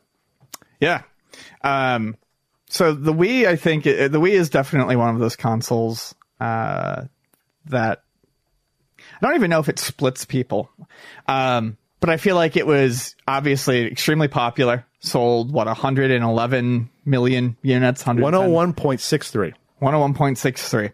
Uh, which is the, the most for a console. The Switch is going to break it, but that's the most for a Nintendo console. for a Nintendo console. Yeah.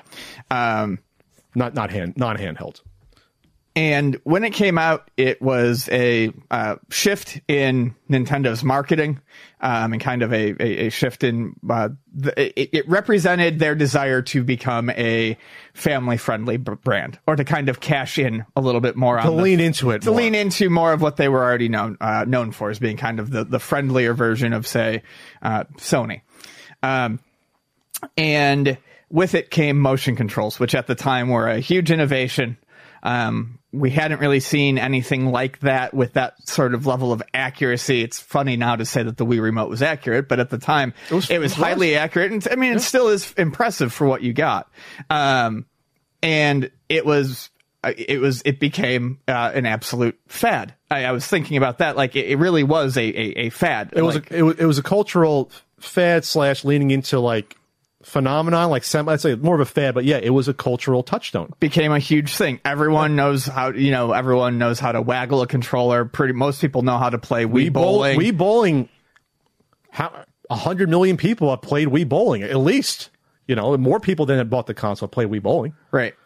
Um, and it was uh, it it there was a shortage of these systems for almost a I would say a full year, Year. after it came out. At least it was like a year. Um, I was lucky enough to get one in February, the February after it came out. Um, I kind of bid my time.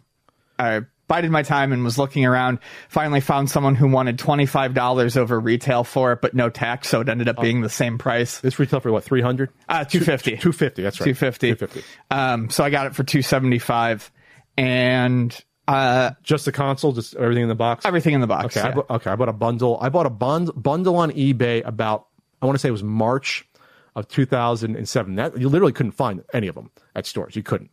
This was like one of the first big like scalp consoles. Yeah. Back then, back then it was on you know Craigslist. You're scalping. This is before social media. This is before bots and everything. People were just clicking and getting it. I'm sure that some bots existed, but most people didn't know about them. So I got a bundle on eBay. I think it was like 325, but I got like two Wiimotes, two nunchucks because a Wiimote nunchuck set itself was like seventy dollars, I think, something like that. It was like forty and plus like twenty five, whatever, something like Yeah, that. Yeah, I think that's what it was. So I got that, and then I got like five games with it. I got um, I think I got the what was the big one, the the the the, the, the, the Katana one, Red Steel. Red Steel. I got Red Steel, and I got like three or four other games. I think I got whatever the first Mario Party was that already come. Nine, eight. I think I had that. So it was like four hundred plus dollars worth of stuff for like three twenty five. So I said, okay, I got a decent deal, and that's and that's how I got mine. Otherwise, I wasn't getting one. You know, Yeah. I wasn't. Um, this was like right before I really got back into video gaming. This was when I was living with my ex and our roommate. And uh, I wasn't playing a lot of games. It was a smaller apartment. You know, I didn't want to be hogging the TV all day. Man, our first TV there was still a tube TV. Um, but I really enjoyed the Wii uh, in that environment. Um, we all played Wii bowling. People, my my my ex and my uh, my roommate at the time, they were not video game people, um, but they got into the Wii. They really enjoyed playing like the Wii bowling and all that sort of stuff. Uh, they thought it was interesting. They thought the virtual console was neat, which it was at the time. The virtual console really was a uh, a boost to I think retro gaming and um, awareness because it was the first time that these games were available on an eShop. It was the first time emulation was kind of used uh, in a commercial sense. Nintendo finally taking advantage of emulation and using it in a way to make them money. they were monetizing their back catalog more, Right, and, uh, versus, versus just doing like a like a GBA re-release. and lots of companies did too. Uh, you know, uh, that was one of the cool things about the Wii. The Virtual Console has never been as good as it was on the Wii. Uh, between Genesis titles, Turbo titles, I was shocked there was Turbo Super. Super Nintendo titles, N64 titles, Was there Neo Geo? I forget. Neo Geo titles. Those- Yeah, there were those some the- Neo those Geo like the titles. Yeah, those are the big Were- ones. Those Game Boy ones. Uh, that I don't know if look it was that up. Game Boy ones. Um, so yeah, that was neat. Um, I played a lot of the social games. I played like the Mario Party, uh, a lot. When I moved out of that apartment after my ex and I broke up, and I moved into my own apartment, that's where I really kind of realized, I think, the limits of the Wii and why people were were down on it. Um, it just wasn't particularly great for single player games uh, and I got a lot less use out of it once course. I was out of it. And once I was just living with a roommate that I didn't know, you know, we are just roommates, and I wasn't living with friends anymore. My Wii got so much less use. Here's one the list of games. There were there were 427 games total. That's a chunky amount. 94 NES games. It's a good amount of games. Yeah. 74 Super Nintendo games. 21 N64, most of them first party, but you did have um like Pokemon Snap, which is second party kind of. No, well, no, that's that's first party. well, HAL Labs, but Nintendo's on there. Um, yeah, yeah. Uh, you had a couple of Hudson Soft games, but mostly first party stuff. Uh, 63 Turbo slash Turbo CD games. That's a good amount of games. That was, I think, Um, the, the the bright point of the um that system for a lot of people. I know people who shopped at Luna who's who. Uh, their first experience with a turbo game ever was playing one on the uh, Wii Virtual Console. That's almost half of the North American library available. That's that's a good amount. yeah, because North American library is what one thirty. 130 something with CD. 16 Master System, mostly Sega first part. Oh, they're all Sega, except for, well, they're all Sega published. Okay. Um, you have 75 Genesis games, uh, most Sega, but you did get some Namco ones in there, like Rolling Thunder 2. 54 Neo Geo games. Wow. Okay. Nine Commodore 64 games. I had no idea there were Commodore 64 games on there. Uh, I didn't know that either. and then tw- and then 21 arcade games, mostly they're Namco, Capcom, Sega, and Tecmo. So that's an, that's an incredible number of games. And like we said, like yeah, Nintendo before they would do re-releases, mostly other obviously they would publish other there was other packages like on the GameCube and you know there were and on, even on N64 of like you know arcade collections and game collections that were published. But for them to have a virtual service where you can buy individual games that they were monetizing and allowing allowing other companies companies to monetize. Yeah. This this again, this was the first Nintendo having their own online, you know, presence, uh, you know, web store, and Maybe the first like real. Well, no, there was like the Sonic collection on the GameCube and stuff. But I was going to say So there were definitely a lot of handshaking though with other companies Yes. that you wouldn't exactly think that they. yeah, they're sharing the profits of these. I mean, obviously, you're sharing profits. I guess in a small way if they publish more stuff. I, I don't know how that would, work, like with GameCube, like if they're printing the discs out or whatever, paying a license. But this is like we're promoting your individual games. Yeah. individual old ass games that used to be competitor for us, Sega Genesis games. Um, so I always marked that the rise of retro uh, gaming. This was a huge part of it. It was this and YouTube. Those two like combinations were a big push for people to rediscover a lot of this stuff. Uh, from like at that point, 15 years earlier, we'll just say it was a big thing to do that. For a lot of people, this been the first time they ever heard of TurboGrafx 16. What the hell is this? That's what I just said. Yeah, I mean, a lot of people who shopped at the store, their first experience, their literal first experience playing a turbo game was on a Wii. and they're seeing like dozens of titles. Yeah. It blows their mind. Again, this is like YouTube's not huge yet in 2006. It takes like another Right. year or two. So this is like a lot of exposure to stuff that people hadn't really seen before. It doesn't seem like is big now when you look back on it because everything's had some sort of you know virtual console or emulation, you know, sure, an Xbox Arcade had been out. section in Xbox. but this is but for this was huge. But for Nintendo, uh, console fans and handheld fans. It's big, which I'll get into in a second. Um, this is this is a big deal. This is a hundred million people potentially seeing these games, at least, plus other people. Yeah. you know. So this is also what I'm going to say about this console. Why this console is so successful. To a lot of people, this was this could have been the first Nintendo console they played in like 15, 20 years. The same way it's now become with the Switch. You, there's people that were, we'll just say, lapsed gamers that grew up with either the NES or the Super that were like teenagers or like 10 years old. It followed their life progression. You're 10 years old, you're playing NES Super. Now I'm in my 20s. I got a job, I have my own place. Wow, there's this new console Nintendo uh, has out. I'm going to buy this again. I saw that phenomenon happen when I first moved to San Diego. This was 2009, a few years in. But you go to house parties when I'm like 28 and they're about 28. People were playing Yeah. Wii at house parties. Absolutely. You're drinking wine, you're drinking, you're having fun, and you're playing, you know, Wii sports games. It was like Scene said, it was like a fad. It was like a semi-cultural touchstone event. that So happened. obviously, I hung out with the owner of Luna Video Games, Treg, a lot. I mean, he's a good friend of mine. Um, but we like, I mean, two people, uh, uh, an owner and a manager of a video game store, and the only video game system that I have ever seen come out during a party with him was the Wii when it happened because it just had that sort of appeal pick up and play. to everyone. You know, uh, you know, so not all of our friends are into games and stuff, but there's conceivably nothing else we could have rolled out that anyone would have played. Yeah, pitch me the ball. We'll do boxing real quick. We'll have fun Right. boxing. We'll do again the bowling thing because you only need a Wiimote uh, to do that. Um, it was also a turning point because Nintendo was no longer trying to compete with being like a powerhouse console. You know, N64, No. N64 they tried and failed. GameCube they tried and failed um, as well because GameCube was not underpowered. GameCube was, was not underpowered. No, I mean, you look at comparisons of, I, I talk about it all the time, but I mean, if you actually look at side by side comparisons of games that are GameCube, PS2, and Xbox, there's a lot of games where like GameCube is the, that version was the best looking. So they, they, they abandoned the, well, uh, the proprietary the proprietary software bullshit killed them on the N64 and it killed them on on the GameCube partially. They have better. Thir- you mean, you mean just like doing weird fucking. yeah, we're gonna do our mini disc thing. We're gonna do a. We'll stick with cartridges when no one else is doing cartridges anymore. Like that killed them on the N64. They lost third party support that never came back uh, from the N64. GameCube they had better third party support, but they still had their own. Sm- the discs held a lot less when it was before than than the, you know Xbox and PS2 uh, held. So they finally said we can't do this anymore. As well, they didn't uh, get back the third party support that they should have, obviously, because but then they went weaker, and that was the thing. Remember, I remember people were promising like, oh, uh, Cap, uh, Capcom and EA, EA was a big one, saying, oh, we're going to support the Wii this, and we're going to support all the other consoles. Nope. Nope.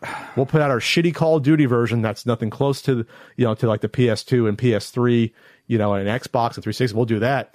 So, but they, but obviously Nintendo didn't care because when you sell a hundred a hundred million consoles of something that they're making money on every console, they weren't taking a loss on the Wii.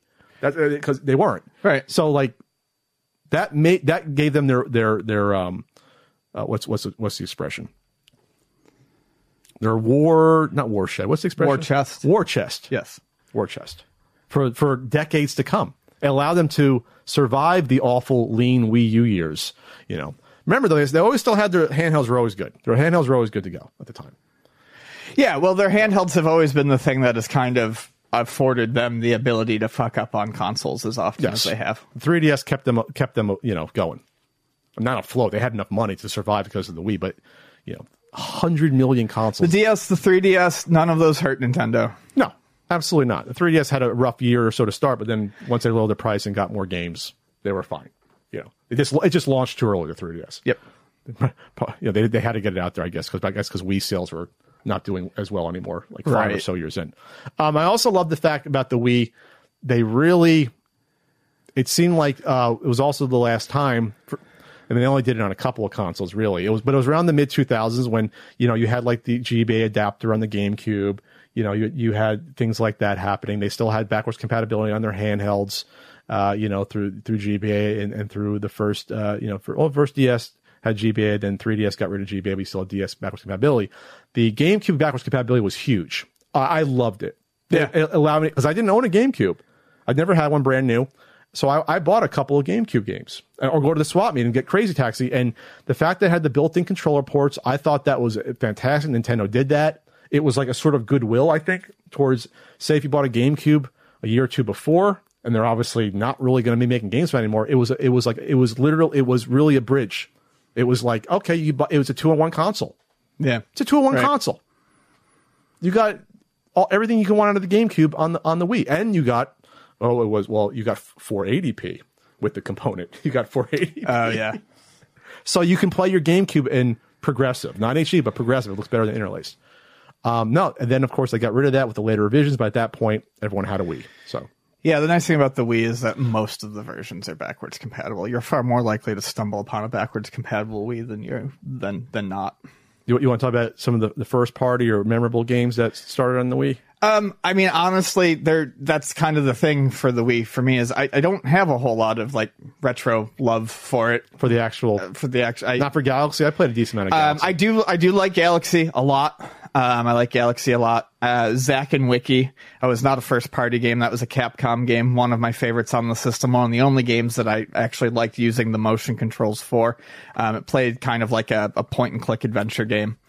Um, Excite Trucks, I really liked when that came out. That was a lot of fun. That was a Nintendo uh, game that they've like never referenced ever again, but I really enjoyed Excite Trucks.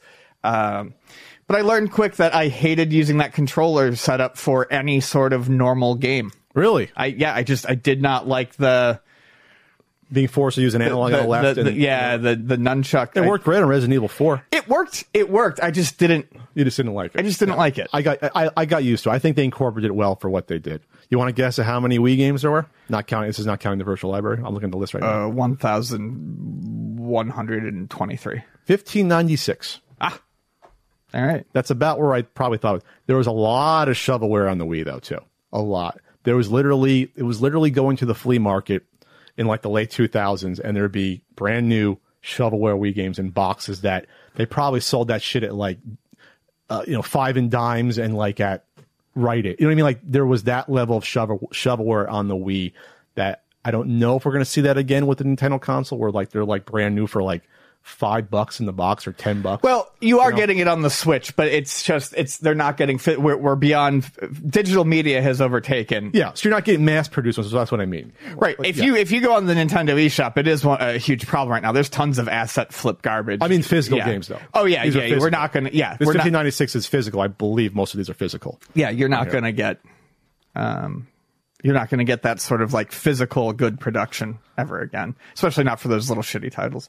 I think uh, it was our our pal Scott who had uh, little Scotty had a full Wii set. Did he? Did he? Remember? I remember we talked about I the think first. he sold it. Remember we talked about the first collector that completed that on the Yeah. like Nintendo ways like five years ago or so. Yeah. or four years ago.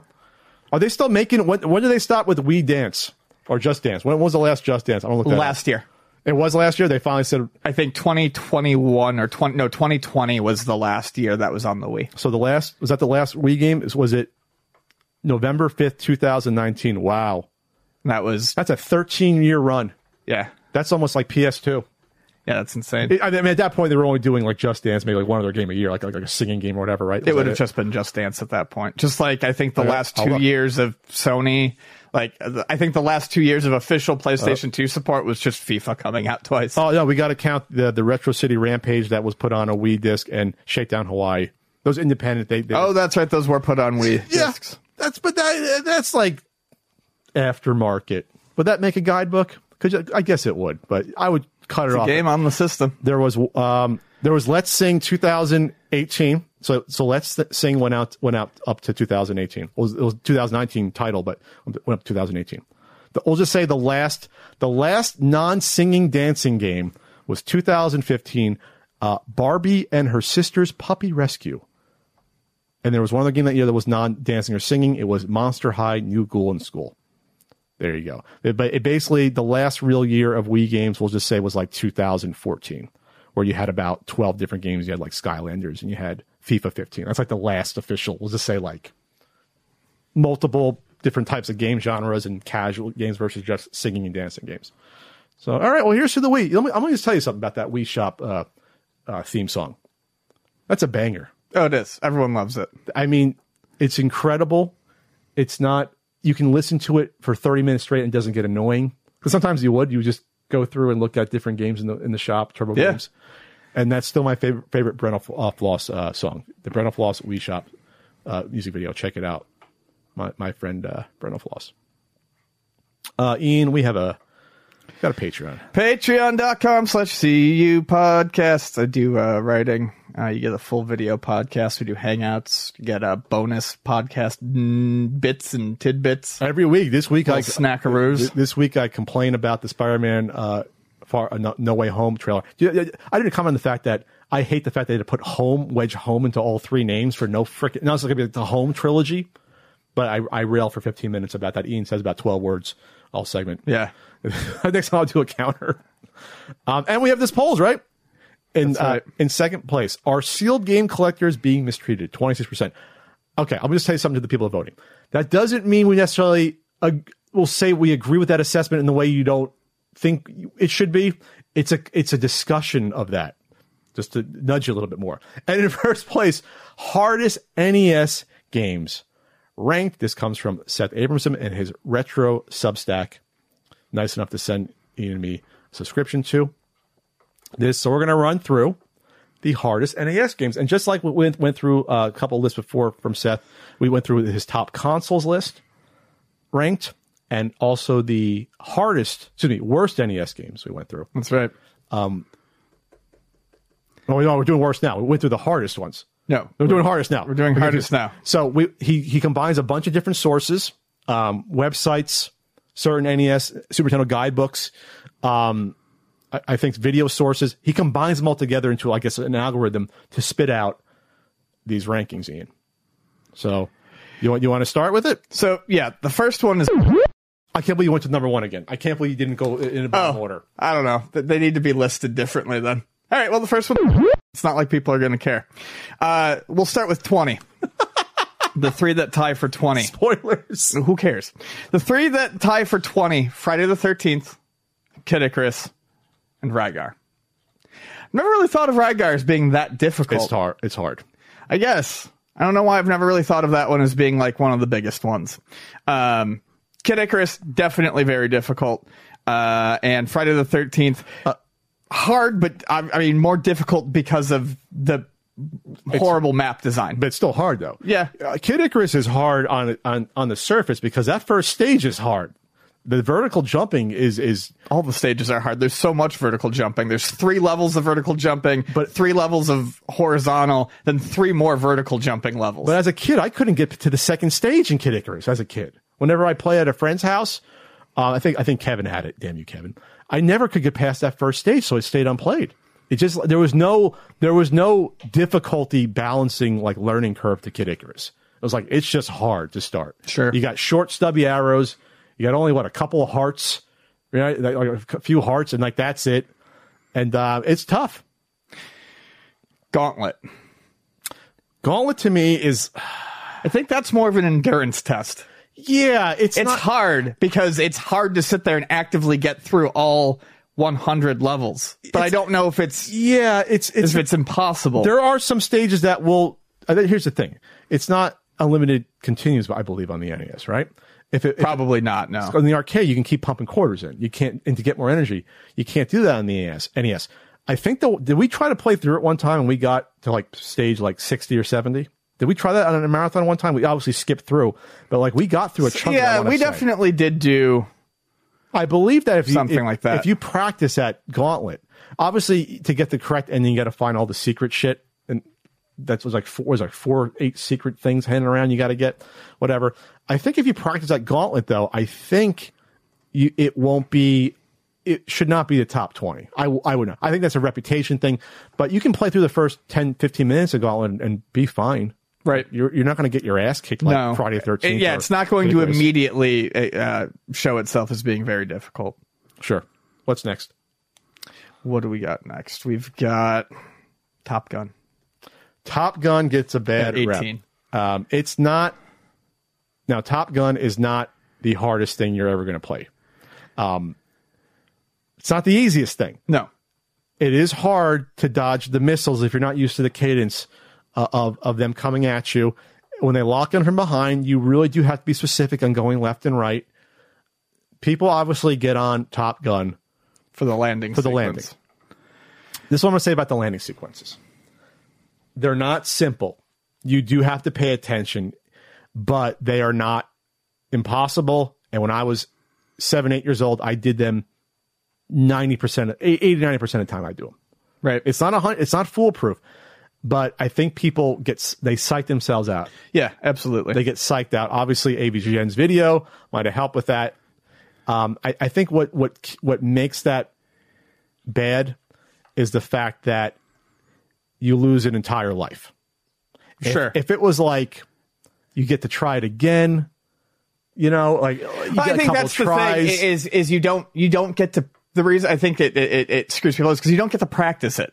yes. I- If you miss it, you miss it, and you just move on to the next level. Yeah. Yeah. That that that's probably it. And then if you if, if that and that's if that's the only time you die, you you you won't make it to the third level because in the second stage you also have to do the refueling thing, which counts as a life as well. You crash. Yeah, if you couldn't if you i- i- if you couldn't proceed from the first level to the second level until you aced it, everyone would be landing that plane no problem. Sure. Um, Ninja Gaiden three is freaking tough because there's uh, limited continues. Even if there wasn't, it's still tough. But the fact that they put limited continues on that third game, at least for North America, Yeah, I was gonna say that's, one of those weird games That's that unreasonable. people always say that games get simplified when they come to the U.S. No, some games get uh, cranked up in difficulty because they want it to. They don't want you to be able to beat it in a rental period. I was going to say that might have been a, more of a rental thing because the first game obviously came out a few years before. Maybe by that point, like okay, bigger rental market, early '90s, they wanted to really lean into that. But that's bullshit. That game is tough. Fester's Quest, on the other hand, is one of those games that's uh, like the opposite of something You like skipped a few, Ian. Oh, sorry. Uh, Castlevania was the other one. Castlevania, uh, it's a tough game. Yep. I would probably put it in the top 20. Very it's hard. unforgiving jumps. Um, if you don't have the right sub weapons, uh, the bosses can be insane. The Grim Reaper still gives me nightmares. The Grim Reaper is harder to me than I think um, uh, uh, Dracula. Yeah. So like that's a tough game. I gotta be, I gotta be like a plus gamer to get to Dracula. I gotta be on. Double Dragon Three, The Sacred Stones, another one where I think not- that's one where they also wrenched up the difficulty when it was brought Yes. to the U.S. Yeah. Um, yeah. The, the, the lack of continues, I think you get the one, like one life, which is insane. Each character gets one life. It, it was just bad. It's it's just it's not a bad game if they changed that and was like okay, we'll give you like three four lives. You can continue. People would be like okay. Right. Um, Blaster Master, same thing. Uh, it's a hard game, but made harder by the fact that there's limited continues. I think it's a three continue game. I don't have a lot of experience with Blaster Master. I'll be honest. I really should play through that. Tied for 12, Fester's Quest and Castlevania 3, Dracula's Curse. Fester's Quest, going back to what I was saying, kind of the opposite of Gauntlet. Gauntlet, you know, you're fine early on, but it gets harder later on. Uh, Fester's Quest is not, I don't think, that hard of a game, but the initial moments in Fe- you start off so weak in Fester's Quest. You Yeah. need to get some items, you need to get some health bonuses. Once you get going in Fester's grind. Quest, it's really not that bad. But yeah, the game requires some grinding like immediately after you start. Did you say Drac? Is Castlevania three? That's listed as harder than Castlevania. I find that hard to believe. Uh, I think most people would tell you that. They, it is harder. Yes. Yeah, Okay. Castlevania 3 is Even with the ability to play as different characters and Castlevania 3 is absurdly hard and again, I think one that was increased in difficulty increase when they brought it over here. uh, Super Mario Two: The Lost Levels. Just I mean, it's just a fucking cheaters game. it's not technically an, an NES game, but we'll, we'll let it pass. It's, Sure. it's Famicom, but um, It's a cheaters game. it's a cheaters game. What do you mean? It, it, it's it's not. I've different- beaten it. It's- yeah, it, but- it's kind of fun and interesting, and uh, let's see how they can break Mario. But there's Yes. a reason it never came over here. That game is just Nintendo laughing in your face. It takes everything you I- think you know about the first Mario and.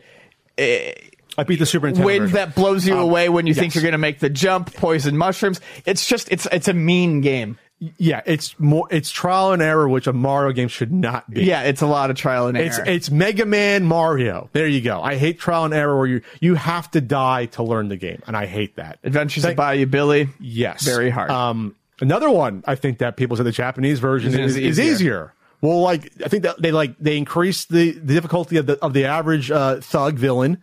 Yeah. and it's like why It- they're already tough, and they don't. The problem with Bayou Billy, there's two problems to it. When you hit a guy, um, he he he he, he doesn't like go backwards. He'll like stay there and just Yeah. pause and go invisible for a second. You don't know how much damage you're actually doing to the to the, to the enemies. First Right. off, it's harder to tell. Like in like in Double Dragon, you hit, you hit a guy down twice, he's probably dead, maybe three times. You're like, you- it's hard to tell. You just keep pounding the guy. They don't they don't go down. There's no reprieve uh, from that. Um, and then when you punch, like you might as well not even punch in the game. You might as well not even punch. You might as well just try to do a, a kick every now and then and just do the jump kicks or get the weapons. It's so unbalanced.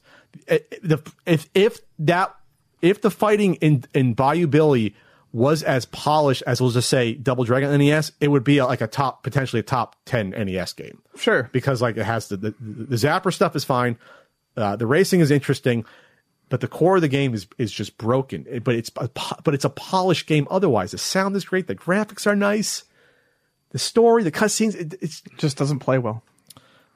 number seven tied. Uh, Zelda Two: The Adventure of Link. What are you thinking? You love the Adventure of Link. so Very do I. difficult game. Lots of grinding needed to get through that last palace. Um, yeah, it's hard. Uh, it's it's it's just a very difficult game. Ah. The the 2D fighting can be very difficult uh, when you're going up against the dreadnoughts and stuff like that. Um, yeah, it's a tough one, but I think a lot of I, I think a lot of people can get through it with grinding. You really got to grind out those extra lives. I don't think that's it would make my top ten, or maybe even top twenty. I think that's not as tough as Bayou Billy. I don't think it's as, as tough as Castlevania. I think it's like you obviously get used to the combat. The more you get into it, you get stronger. It's not an easy game, no, but I would not put that. I would say all three of these number sevens, Contra, Mike Tyson's Punch Out, and Zelda 2 are awfully high up for games that are definitely difficult, but I think they're more known because of their popularity. I don't know that I oh. would list any of them as most difficult. Punch Out is difficult if you are not a twitchy gamer. It's not for you because once you get to like Mr. Sandman or even Soda Popinski, it gets it notches to like a higher level of difficulty. The last three, four boxers, Super Macho Man. To this day, I don't think I can beat him without getting knocked out at least once. Um, Mike Tyson is the legitimately one of the hardest Sure. game bosses. And unless you like have, I mean, less than two tenths of a, a second you have to react to those uppercuts. Like it is, you have to be a twitchy gamer. Um, Contra, I'm, I'm, I'm really good at it. So that's why I'm always surprised when I see that. I'm not good. I've said this before. I think in in, a, in a, a different, remotely similar topic, but um, I'm not good at video games, and I can beat Contra without using the continues or without using the, the code. Without the codes, you have to continue. But, uh, yeah, I've done it in four lives. I think Um, that's uh, God. I, that, when that comes up, I just wonder why. Um, maybe because people had, had went to the thirty life code and just didn't try to get good at it. I think that's exactly it. Yeah. I- I- I- the, when you have the 30 life code, you don't try. You just run. you just run through it. But if you, like, if you play lives. it on, but you know, it, when you start playing it without the code, you take your time a little bit and you realize that it's it's pattern recognition. it's not an easy game. I'm not saying that, but it's I wouldn't put it in my top twenty. No. uh, Mega Man, yeah, very, That's hard. especially the first one, very difficult. Gutsman stage, awful. Silver Surfer. This is a reputation thing. It's it is hard. It's I wouldn't put it number five. Uh, I would, but I, it's it's one of those games where, like, again, if you pay enough attention to it, like Contra, you can do it. Uh, the big problem with Silver Surfer is the hit boxes are way too big for uh, yes, the Silver Surfer. if they modified the hitbox, It could have been an.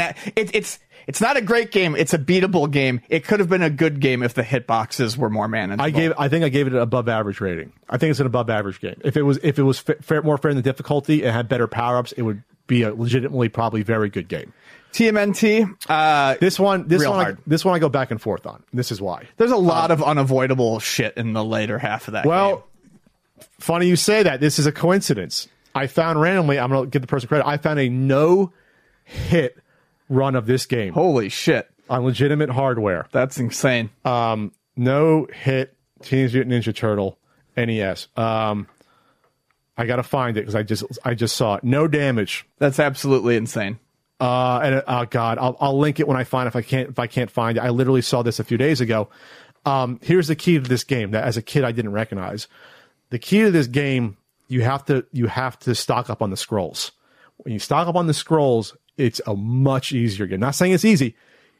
It's far easier. When I was a kid, little Pat would get to the Technodrome and get his ass kicked. Right. If you got the scrolls, there's a lot less of like you said parts where you won't get where it's you're going to take damage because the scrolls are like one hit uh, deaths to m- most of the enemies. Gotcha. You can knock them out. So you get the scrolls. I think in like the second or third stage, you can keep going back in the room, going up and getting them. Yeah. So get the scrolls for all four turtles. That gives you like 140 scrolls. You can get through the Technodrome. Like you can get through a part of that. I got, to, I remember, never forget, I got the Shredder as a kid and lost, and my heart shattered. Oh, yeah. because just to get to Shredder was like, holy shit. I don't know if even Shredder was that hard, but I must have been my little thick but quick, pat, uh, little thick but quick, uh, quick Pat's heart was pr- probably beating so much, and that was it. And you only get four lives. Yeah, you can rescue your turtle once or twice. You get four lives. No Yeah. continues It's not easy. in, in turtles there. Ninja Gaiden, yes, Truly difficult. difficult because of the respawning enemies. Um, you get rid of the respawning enemies, I think it's a much easier game.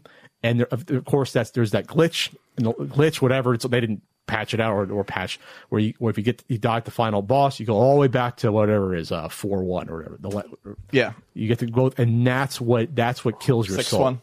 Six one. I think. that's what kills your soul. It's like you're not even starting me at like six, uh, whatever, whatever, six three, six four. That's what's so hard because the, the the fucking flying ninjas throwing the stars is the worst part, like the worst part of the game.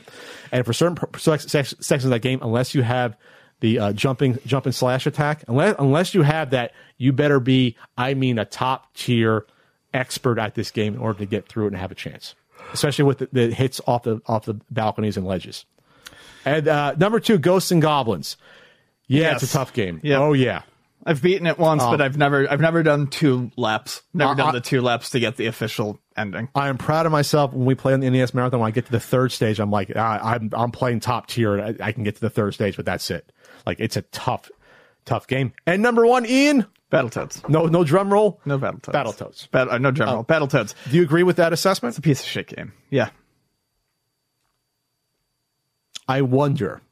I wonder if it, it's Because the turbo tunnel is very difficult, but that's not the only level in the game that makes that that game so hard. The elevator level The and snake. the and the the the snake is doable, but the elevator level and the final level, the final level, uh, the the tower is so I never played that. is horseshit. Yeah, that's far. the thing. Like, if you, if you haven't played all of Battletoads, skipped the levels and played it, a lot of people think, well, if you can just get past the turbo tunnel, you're fine. But no, they're, they, it's constantly throwing bullshit at you. The problem with Battletoads again, you play these like experimental gameplay types. You don't get used to. You, it doesn't give you a chance to get good at any of them before you have to use those skills. They throw you into the turbo tunnel and like, okay, you can handle this. And what that that could be the end stage of some games. It literally could be. That's how tough it is. I couldn't beat that when I was a kid. Now I'm somehow my reflexes got bet, uh, better some of these games. I can beat it now regularly. Same thing with Mike Tyson. As a kid though, when you're nine, 10, I couldn't do it. I couldn't. Or 11. And I, oh, I couldn't do it when I was 10. Great. Good for you. Most kids couldn't. And you cannot design a game that kills you within 15 minutes dead or you can't get past it. And, and there's the other, uh, there's the, was it the rat stage? There's all these stages that just fuck with you. That's why I hate it too. It, it, it, you play the first stage and you're like, there could be a competent beat 'em up here nice with beat 'em up. some with some interesting Animation. animation, and shit like that. And then they revisit that like twice. It's, It- just- it- it's a mess. You know what? I like your rare overall, but you know, do you have to just like show off how cool not. you are? You got to show off how cool you are. Come on, you love Snake Rattle and Roll. You gotta love Snake Rattle and Roll. I like how it looks. We we we had fun Yeah, playing that two players alright. in the marathon. That's all right. So there you go. I agree with like most of these in the top twenty, but there's definitely a few like Contra I wouldn't place in here. Uh, I would not place Top Gun in here uh, for sure. Yeah, I don't. Th- well, And Gauntlet for sure should not. I could see Contra being in the top twenty-five, but it's not. It's not a top ten, and pro- it's not as bad. If I can do it, you can do it. The problem with these lists though is that they're going off of the more popular games. Like for example, the, the stuff that didn't make the top. Right, it's based on articles, so it's always going to have a more Yeah. popular bet. like Bionic Commando, I put above Contra for sure. For sure, Bionic Commando. Bionic tougher game. Commando is very difficult. That's a much tougher game. Uh, dare I say underrated? Four and a half stars according to a certain NES guidebook.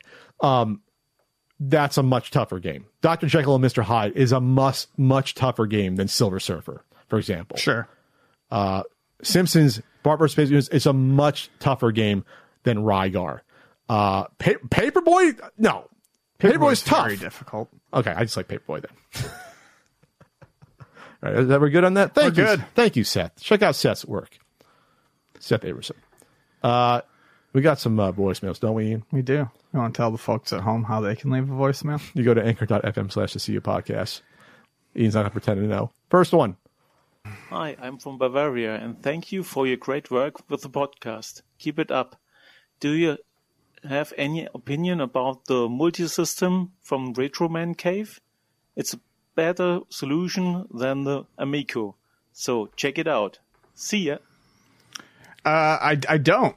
What, you, never- what, what was it? I missed the that. multi-system from Retro Man Cave? no, is that a thing? I guess I haven't seen it though. I'll have to look into it. Uh, since you're in Bavaria, I'll just ask you this question. You bring up the uh, the Amico. Yeah. How do you feel that your tax dollars are literally keeping this console semi afloat because your Bavarian tax dollars are going towards games like skiing and cornhole, and I think biplanes, and I think Astro Smash.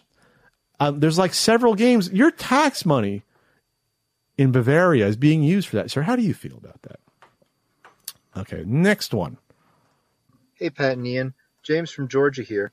I was helping a realtor friend clear out a house, and I was able to find the Donkey Kong and Pac Man Coleco tabletop arcade toys. Nice. I was wondering, what are some of the coolest things you guys have found in the most unexpected locations? Love the podcast. Stay beautiful, you guys. Guess not not counting a flea market, obviously. Hmm. Thrift store, Jersey, found the boxed Rob. I was shocked to find that. That was like though. It was like before this all blew up. That was like 2004 though. I probably spent like 10 bucks on that. That was weird. That was the only video game item in the store. It wasn't a thrift store. It was like an antique store Gotcha. in um, New Jersey, off the water somewhere. I can't remember the name of the town. What about you? I can't think of anything No, you've never found anything like even crazy. Hell, no. I'll even in your garage. How about garage? So you found something cool. No. I mean, the thing I always get back to is my World of Nintendo sign was what I, but that was flea market. Yeah, it doesn't count. For Yeah, market. You doesn't. expect you expect to find cool shit at flea markets.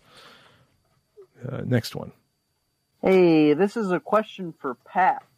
Um, I'm just wondering, uh, Pat, why do you why do you hate Crash Bandicoot so much? I mean, you forgave Sonic for that uh, Nintendo stuff, but why can't you? Why can't you, why, why why can't you forgive Crash Bandicoot? He, he did nothing wrong. Oh, I was turning to shtick. It was the '90s. He he did nothing wrong. He, he's a good guy. Okay. Um, sir, it's partially an act. I don't really give a shit about it, but it makes the show fun. Hey, this is Gage from New Mexico. Hi, Gage. So, do you think, like, maybe 10, 15, 20 years, all these niche consoles like the Amico, the Atari VCS, Polymega, maybe even like the Ouya will have a collector's market? No. Kind of similar to, say, like the CDI or 3DO uh, or any of those other kind of consoles that failed here in the States? No, no. people to actually start kind of wanting to collect these kind of oddball uh, consoles that come out nowadays?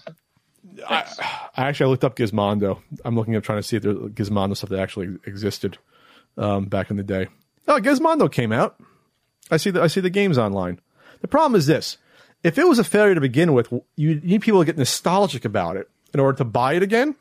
Otherwise, it has to be so fucking out there and weird, weird to have like a crossover, like the Apple Pippin. It's Apple, right? So that's Right. like a crossover fan base. But there still isn't that many people who do anything there. I, I bring up the hyperscan. The hyperscan's only sold between t- ten and twenty thousand, and nobody wants. I can get I can get a hyperscan with three games, and the box is eighty bucks. No, there's no bids on it. No bids, Yeah. and that didn't sell any.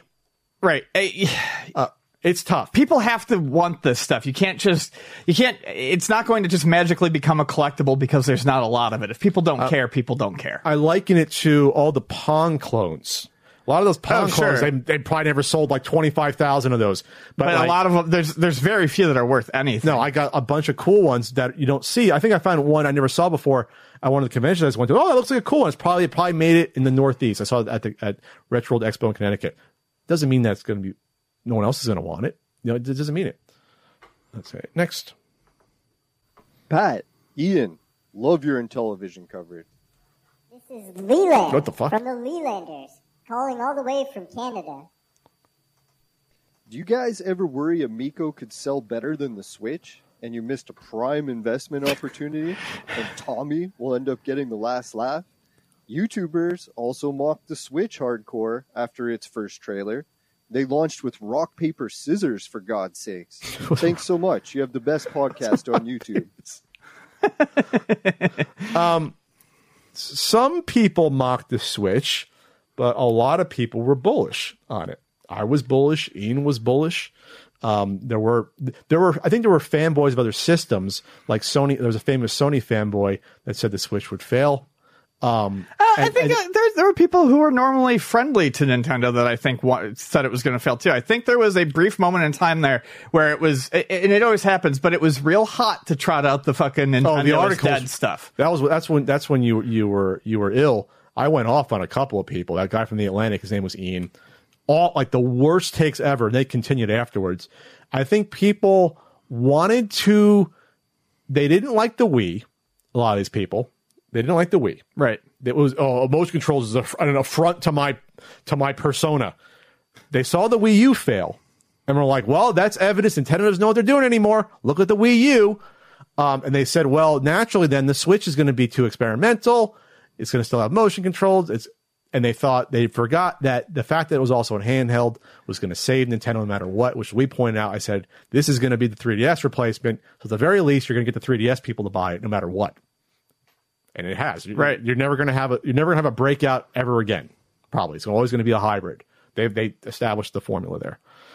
Uh, next, what what was with that Leland sound? Uh, this is a question for Ian. If you could remove one of Pat's soundboard Uh-oh. effects forever, what would it be and why? Also, have you heard of 100 gecs, and if so, what are your thoughts? What, was the last the question? last part? What was the last question? Sorry. I don't know. Also, have you heard of 100 gecs, and if so, what are your thoughts? Uh, yes, I have. I, I don't know. Uh, I, it's you know an artist that I keep saying I should probably listen to at some point. Pat Ian, fuck you. Uh, I would get rid of Big Big because it gets overused. news. and uh, you'll probably notice that I haven't said it since it ended up on the soundboard. Because what's the point? I didn't make those those those ones by the way. That's what I say that that Ian. Oh please! I mean, t- take a freaking joke, people. Like seriously, take a joke. Take a joke, Ian. Take a joke. Take a joke. I don't use. Oh, I forgot to use this one during the Amico segment. I don't use that one enough. I don't That use is a good. That's that, that could be- be the Amico one. Uh, next one here. Hey, Pat and Ian, this is Jeremy, aka JB Huskers. Jeremy. Longtime fan of you guys. Love interacting with you Thanks, guys on the Twitter, talking Thanks. about all Thanks. sorts of games like Mr. Driller with uh, with Ian. But I decided I had a very uh, uh, interesting question here for you guys, so I decided to hop on to Anchor for the first time. This one's for Ian. Now that you no longer look, uh, work for Luna, do you expect to uh, kind of keep up with the trends with the employees there in the future with uh, what sells and what's not uh, going to sell you know just to kind of keep up with what's going on in that industry or do you expect to just be completely away from it now that you no longer work there thanks guys I mean, I actually talked about that when I left Luna. That one of the first things that I was going to lose was kind of my fingers on the pulse of um, what's happening. And I, I, I, you know, I, I, I've been to Luna twice since I left. I'll probably go again. Um, maybe before I leave to go home uh, in December, uh, just to see what they've got. But yeah, I mean, I, I will try to keep up on it. But as much as I liked having that knowledge, it's also interesting just not having to pay attention to it. Oh yeah, I don't pay attention nearly as much anymore. People ask me what the prices on stuff, and I'm like, I don't know anymore. I don't. I, and I'm quickly losing that, especially because how how crazy the market had gotten, Oh, yeah. how much it was fluctuating. I would not feel if you asked me to price out a buyback, like if you if you right now you brought me a box of stuff and said, "What can you give me for it?" I would not have that confidence to be able to go through it and tell you I can give you this and it would be fair. I was shocked at the prices. I Even just months. I was shocked. I, I was shocked at the three conventions. I was literally. I was like, I, I, I couldn't believe uh, the inflation uh, on on this stuff. Sure. All right, next one. Okay, this one is going to be Ian's choice whether or not this stays in the podcast because I put down skip slash semi humorous, and I don't know. I don't remember what this was. So Ian's going to decide if this is going to stay into the final cut. Hey, I was just playing uh, 1943 arcade style with a uh, a new twist that has this rewind feature. You know where uh, you screw up in the game and then you rewind it. You know, just like they got in the SNES Classic and all that. And I'm sure you've seen those features before, but uh, you know, what if there was like a fast forward feature? then the game would be over. Okay, bye. Does that stay in the podcast, Ian? yeah, it can stay in the podcast. Uh, there are definitely like fast forward features or something that I would actually like to see uh, in certain Okay. games. You, you, if you suffered that, didn't like it, it's because of Ian. If you enjoyed it, it's also because of Ian. Next, Hey Pat, hey Ian. Hi. It's uh, Zach in Ottawa calling. Ottawa. Um, Ottawa? I was just wondering, actually, Ian in particular, now that you're done uh, working at a game store, do you think you might actually get back into game collecting? No, um, seems unlikely. I I just I have no interest in really acquiring more stuff. Uh, at least not Uh, until I'm I'm in, in, in a larger.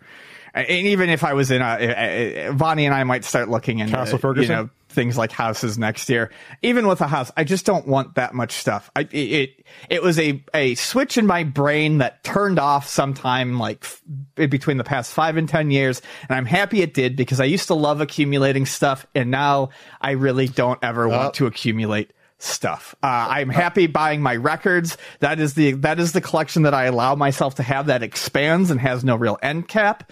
Um, I will still buy Game Boy games that I see uh, that I want, but I'm honestly getting to the point where there's just not many of them anymore Oh, that yeah. I want. Just some very expensive ones. And PC Engine games, same thing. I'll keep buying those, but that collection's just not going to get a whole whole lot bigger.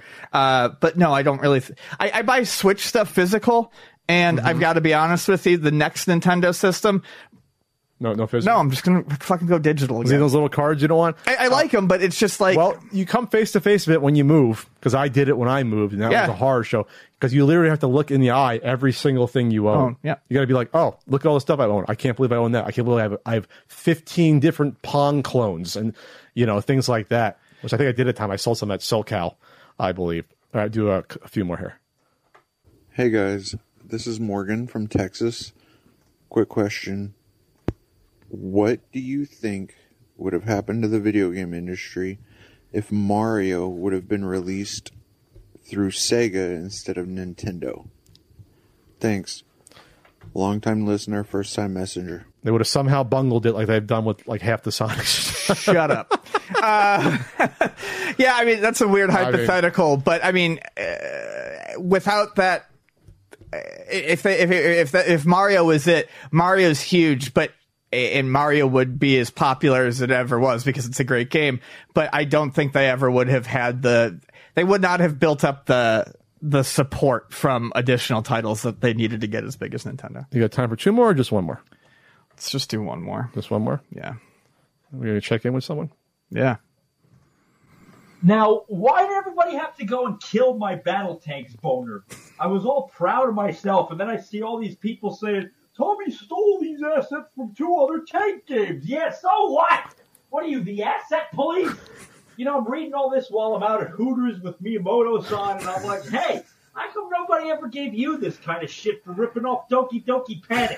And he was like, uh, oh, because that was me ripping off myself, bro. And I'm like, oh, see, this is why you're a genius. But never mind that. You heard about that hater who came up to Boston this weekend to try the Amico and now he's a big fan? Yeah, he even made this apology video on YouTube. You know, it was just text because he didn't want to identify himself. And I don't blame him. You don't want that out there if you're applying for a job and people are looking you up and seeing that you were an Amico hater. They'll throw your resume right in the garbage. you used the wrong music. I wish you would have used that Chicago song. It's hard for me to say I'm sorry. I just want you to know.